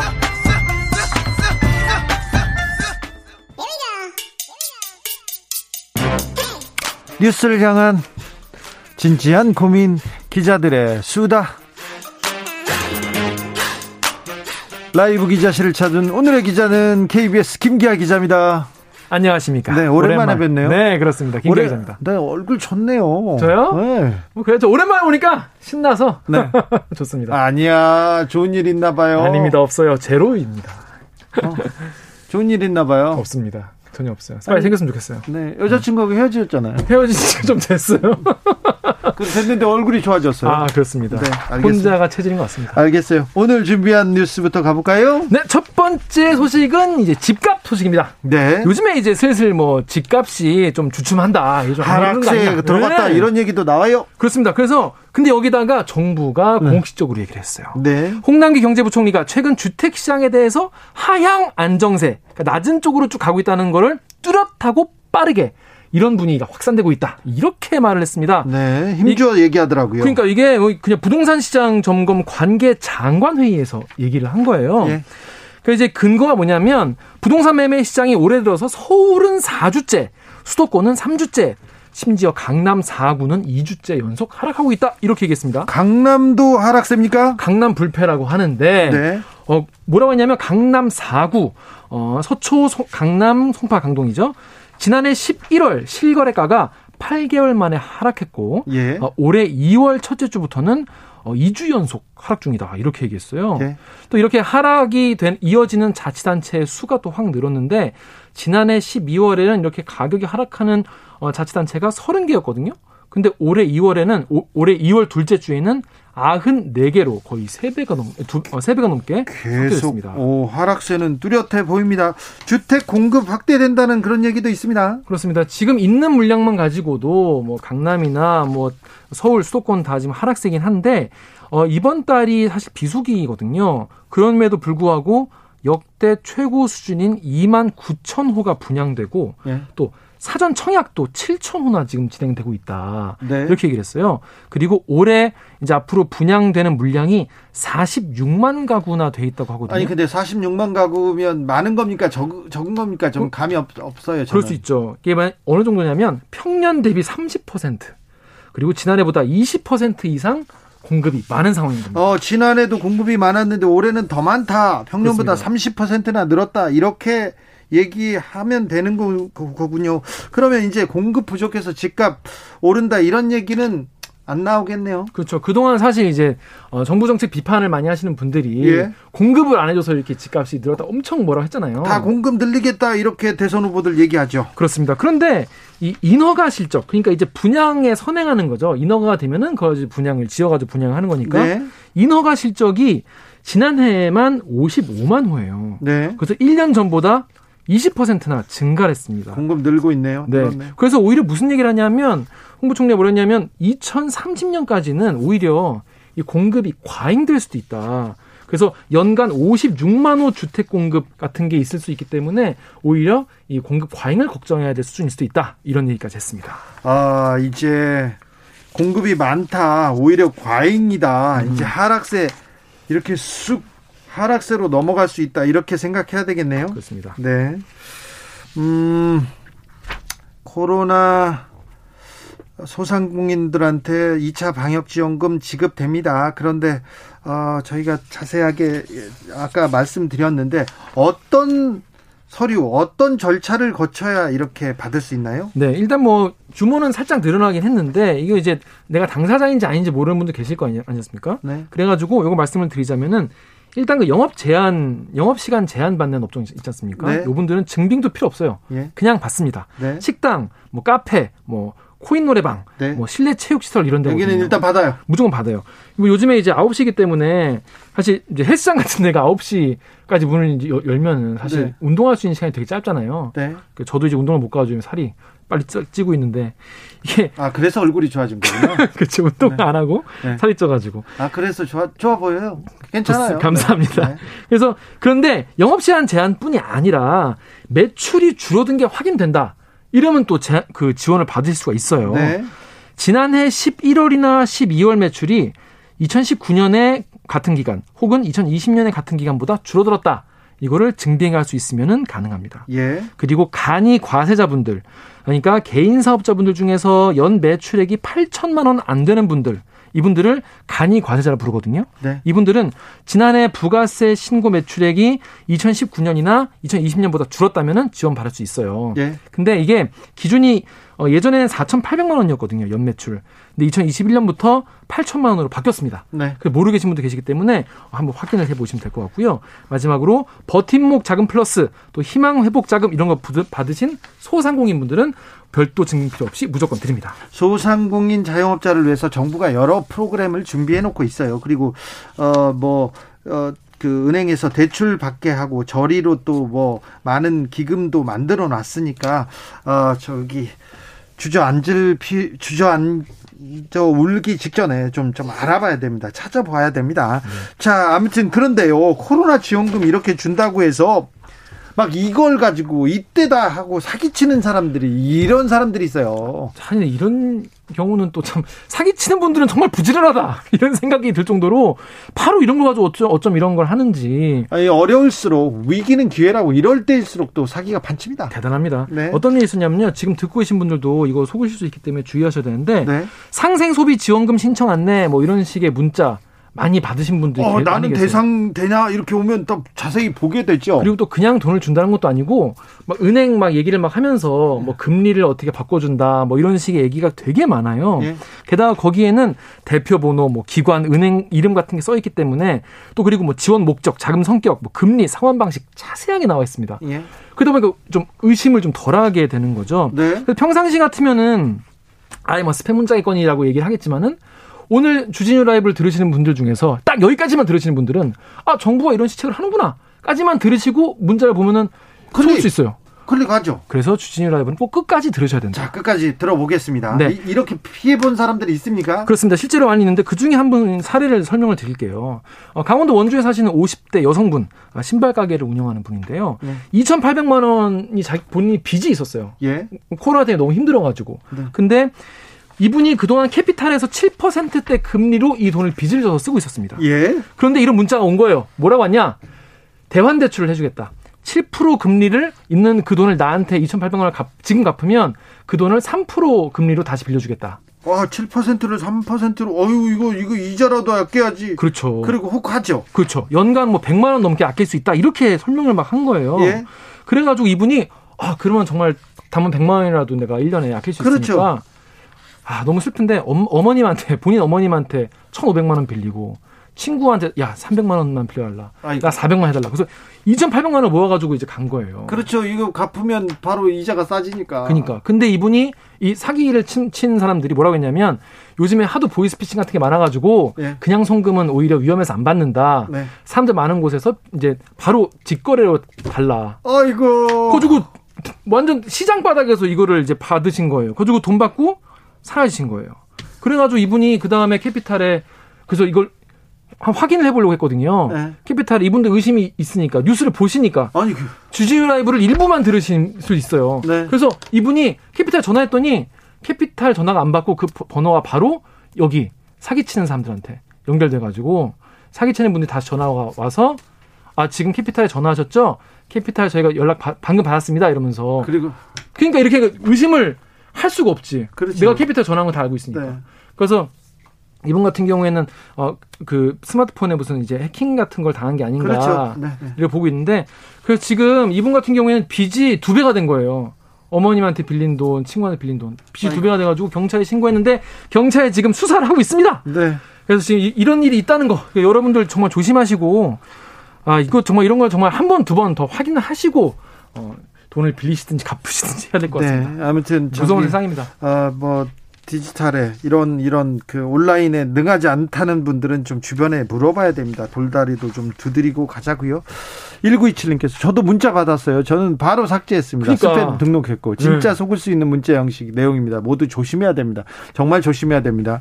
2320님께서 분식집 소상공인입니다. 오늘 신청하고 빛의 속도로 300 들어왔습니다. 아 다행이네요. 어제는 서울 지킴이 자금 100만 원 들어왔고요. 오미크론 확산세 때문에 손님이 더 줄어 힘든 너무 힘든 2월이었는데 단비 같아요. 너무 감사합니다. 얘기합니다. 5767님 화물업 하고 있습니다. 방역지원금 오늘 신청하고 오늘 입금 받았습니다. 감사하게 쓰겠습니다. 얘기합니다. IMF 때 어려워하는 사업 하는 분들 봤어요. 소상공인들 봤는데 그때는 정말 정부에서 대책도 못 내주고 그냥 맞아요. 픽픽 쓰러지는 걸 봤는데 지금은 그래도 이런 정책을 펴고 있고 지원금도 주고 그래서 다행이다 이런 생각도 좀 해봅니다. 그렇습니다. 아무튼 힘을 내 주십시오. 네. 음. 4050님께서 오메 김기학 기자 반갑습니다. 연기처럼 사라졌다가 나타났네요. 김기화입니다. 김기화 됐다가 지금 나타났습니다. 등장했습니다. 네. 자, 오늘도 감사했습니다. 네, 고맙습니다. 기자들의 수다 KBS 김기하 기자 함께했습니다. 자주 좀 오세요. 네. 교통정보센터 다녀오겠습니다. 임초희 씨.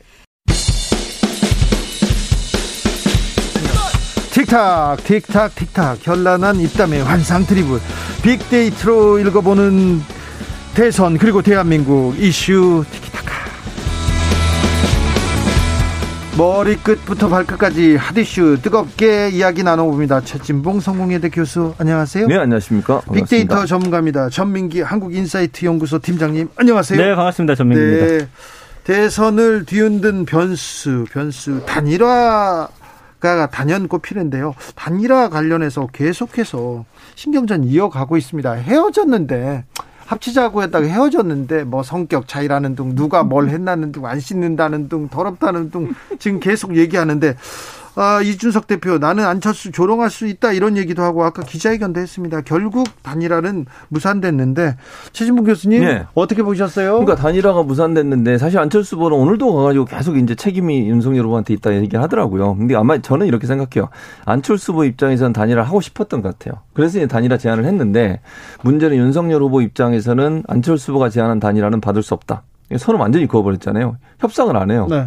그럼 결국은 윤석열 후보 입장에서는 안철수 후보의 단일화 없이도 충분히 이길 수 있다는 생각을 하는 것 같고. 그거 윤석열 후보는 하고 싶었는데 네. 또 다른 분들은 다른 생각이었지 않을까요? 그럴 수도 있고요. 그래서 제가 볼 때는 이제 그 안철수 후보 입장에서는 그 사이에 있었던 여러 가지 어, 언어의 이런 부분들이 많이 상처를 받은 것 같아요. 이준석 대표가 아까 말씀하신 것처럼 사실 좀 모욕적인 발언을 많이 하셨잖아요. 네. 그게 안철수 후보 입장에서 상당히 좀 화를 나게 했을 거다 감정적으로 이제 이런 네. 부분 때문에 결국은 어, 단일화를 어, 안 하겠다고 선언한 게 아닌가 이런 생각이 듭니다. 빅데이터로 보면 단일화는 어떻게 어, 분석이 됩니까? 그 단일화 봤을 때 지난주에도 좀 말씀드렸지만 크게 관심이 없었다. 그리고 음. 안 됐을 때 사람들이 타격이 그렇게 많지 않다. 안 네. 될 걸로 좀 예상을 하셨던 것 같아요. 음. 그리고 네. 원래 이제 안 됐을 때 그 전 같은 경우는 각 후보 중에 누가 잘못됐는지 네. 사실 어느 정도 진전이 됐을 때는 기대하고 있다가 딱 결렬되면은 누구 잘못이다를 해야 그렇죠. 되는데 그런 게 별로 읽혀지지가 않고 아, 있습니다. 관심도 없고 또 네. 오, 그런- 그래서 요즘에 오히려 차라리 윤석열 그 안철수 후보의 단일화보다는 최근에 이제 이재명 후보 이름이 차라리 떠오르면서 아 그래요? 예, 두 후보 간의 단일화에 대해서 조금 이야기가 조금씩 나오는 있군요. 상황이고 네. 안철수 후보에 대한 언급량은 한 한 달 동안 40만 8천 건 단일화 이슈로 인해서 예전에 한 10만 건이었던 게 그래도 언급량이 싹. 올라갔네요. 음. 그리고 이제 특징적인 게 안철수 후보가 부정 감성어가 다른 후보들에 비해서 좀 낮다는 거. 음. 좀더 그래요? 긍정적인 표현이 많다는 거. 네.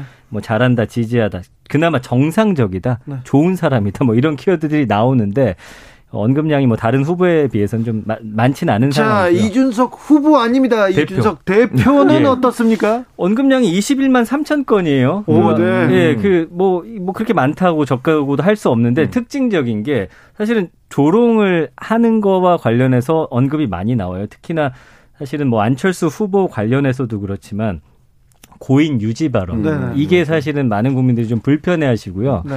이게 그렇다면 윤석열 후보한테 좀 악영향을 미치느냐 봤더니 그렇진 않아요. 그래요? 오히려 이준석 대표 본인의 어떤 비호감도를 좀 올릴 뿐이지 음. 이게 뭐 캠프 전반에 좀 영향을 주고 있다라고 좀볼 수는 없을 것 같습니다. 감성어가 윤석열 후보는 그대로예요. 근데 이제 이런 발언이 나왔을 때 사실은 부정 감성어가 한 8, 90 나와야 되는데 76.1인 걸 보니까 그래도 지지하는 분들이 음. 좀그 버티네요. 좀 이렇게 버텨주고 있다 이렇게 볼 수가 음. 있겠습니다. 그러니까 이게 지금 말씀하신 것처럼 기본적으로 이제 이준석 대표가 그런 행동을 했던 게 한두 번이 아니기 때문에 어느 정도 인- 이 일반인들이나 지지자 층에서는 그걸 그냥 일상적인 용어로 받아들이는 것 같아요. 그러니까 일반 대중들의 입장에 봐서는 상당히 충격적인 말이고 그렇죠. 이게 논란이 될 수 있는데 지지자들 입장에서는 원래 그런 소통 방식을 보여왔으니까 이준석 대표가 예전부터 예를 들면 그런 얘기를 안 하다가 했으면 그게 훨씬 더 충격으로 다가왔을 텐데 늘 그런 방식의 이, 이 커뮤니케이션을 해왔잖아요. 네. 그게 어느 정도 작동하는 게 아닌가 하는 생각이 드는데 이제 문제는 뭐냐면 그 이제 미세한 부분 제가 전민기 팀장님 말씀하신 것처럼 큰 변화는 없지만 미세한 부분에 중도층의 변화를 만약 불러온다고 하면 이번 대선에서는 아주 이제 아주 간발의 차로 아마 결정이 될 것 같은데 그런 부분이 전혀 영향을 미치지 않는다고 보기 어렵다는 거죠. 네. 조금 저는 주의할 필요가 있다는 개인적인 생각이 있습니다. 월요일에 TV 토론이 있었습니다. TV 토론에서는 어떤 이야기들이 이렇게 어, 떠올랐습니까? 언급량이 지금 음. 2만 9,800여 건인데 토론회 전체로 놓고 봐도 한 달 동안도 한 9만 8천여 건. 네. 지난번 토론회보다 관심도는 좀 떨어졌다. 떨어졌네. 예. 예. 그리고 이제 키워드들 보면은 주로 뭐 어떤 지난번 토론회는 그래도 뭐 정책이나 뭐 이런 이야기가 나왔는데 이번에는 뭐 거짓말이다. 음. 그 다음에 어, 어, 실제로 그 팩트라든지 이런 거 이제 나온 것 중에서 잘못된 걸 서로 이제 끄집어 내가지고 그 공격하다 팩트 보니까 네. 국민들 입장에서 누구 얘기가 맞는지를 좀 판단하느라고 이런 팩트라든지 거짓말, 어, 누가 맞는 말인지를 좀 이렇게 판가름 내고 싶어 하시는 것 같아요. 한 발자국만 들어가 볼까요? 네. 그래서 이제 감성어 같은 걸 쭉 보면은 가짜다. 그 다음에 허위 사실, 논란 이런 이야기들 많이 나오고 있고요. 그다음에 뭐 의혹이나 이런 것들 이야기 나오는데 그래도 그 중심에 있는 단어가 경제예요. 네. 부동산 정책과 경제에 대해서 가장 큰 관심을 보이시기 때문에 그 부분에 대한 좀 명확한 그런 메시지를 남은 기간 동안 좀 내주시는 것도 나쁘지 않겠다라는 생각이 들고요. 유튜브 반응을 봤는데 동영상이 며칠 사이에 최근의 토론입니다. 21일 이후에 315개가 올라왔고요. 조회수가 천만 건에 가까워요. 그만큼 사람들이 관심이 그래도 없지는 않습니다. 네. 예, 그래서 쭉 보시는데 가장 많이 본 그 유튜브를 보니까 어, 각 후보 성적표 누가 제일 잘했냐. 요게 이제 관심이 가장 많으시고요. 그 다음에 그, 어, 김어준 씨가 이제 라디오를 통해서 음, 법정 TV 토론 다 보셨죠? 고려, 고려대 토론 동아리 학생들이 평가한 그 내용에 대해서. 그러니까 내 판단과 우리 국민들, 다른 사람들의 판단이 일치하는지 혹은 어떻게 다른지를 좀 많이들 보시려고 그렇죠. 하셨던 것 누구의 같습니다. 평가에 대해서 또 보고 또 평가하려고 하지 않습니까? 예. 그 안철수 후보의 전래 전래는 인기를 좀 끌지 않았나요? 아 근데 그 동영상은 여기 나오지가 않네요. 아, 그래서 그렇군요. 예, 전체적으로 놓고 봤을 때 누가 잘했냐 그리고 누구의 이야기들을 국민들이 더 귀담아 듣고 있느냐 다른 사람의 의견을 좀 중요시하고 계신 것 같습니다. 그렇죠. 그렇게 음. 일단 TV 토론을 보고 판단할 때 어, 다른 사람은 어떻게 하지 그렇게 먼저 물어봅니다. 그렇죠. 봅니다. 물어, 물어 보기도 하고 이제 전문가라고 서 얘기하는 분들은 어떻게 생각하지 이걸 듣고 싶어 해요, 사실. 네. 그러니까 일반인들은 내가 느끼는 것도 있는데 그 느끼는 게 정말 맞는가? 또는 내가 혹시 놓치고 있는 부분은 없는가? 이런 궁금증이 생기면 결국 전문가들의 판단을 듣고 싶어 하거든요. 그러니까 네.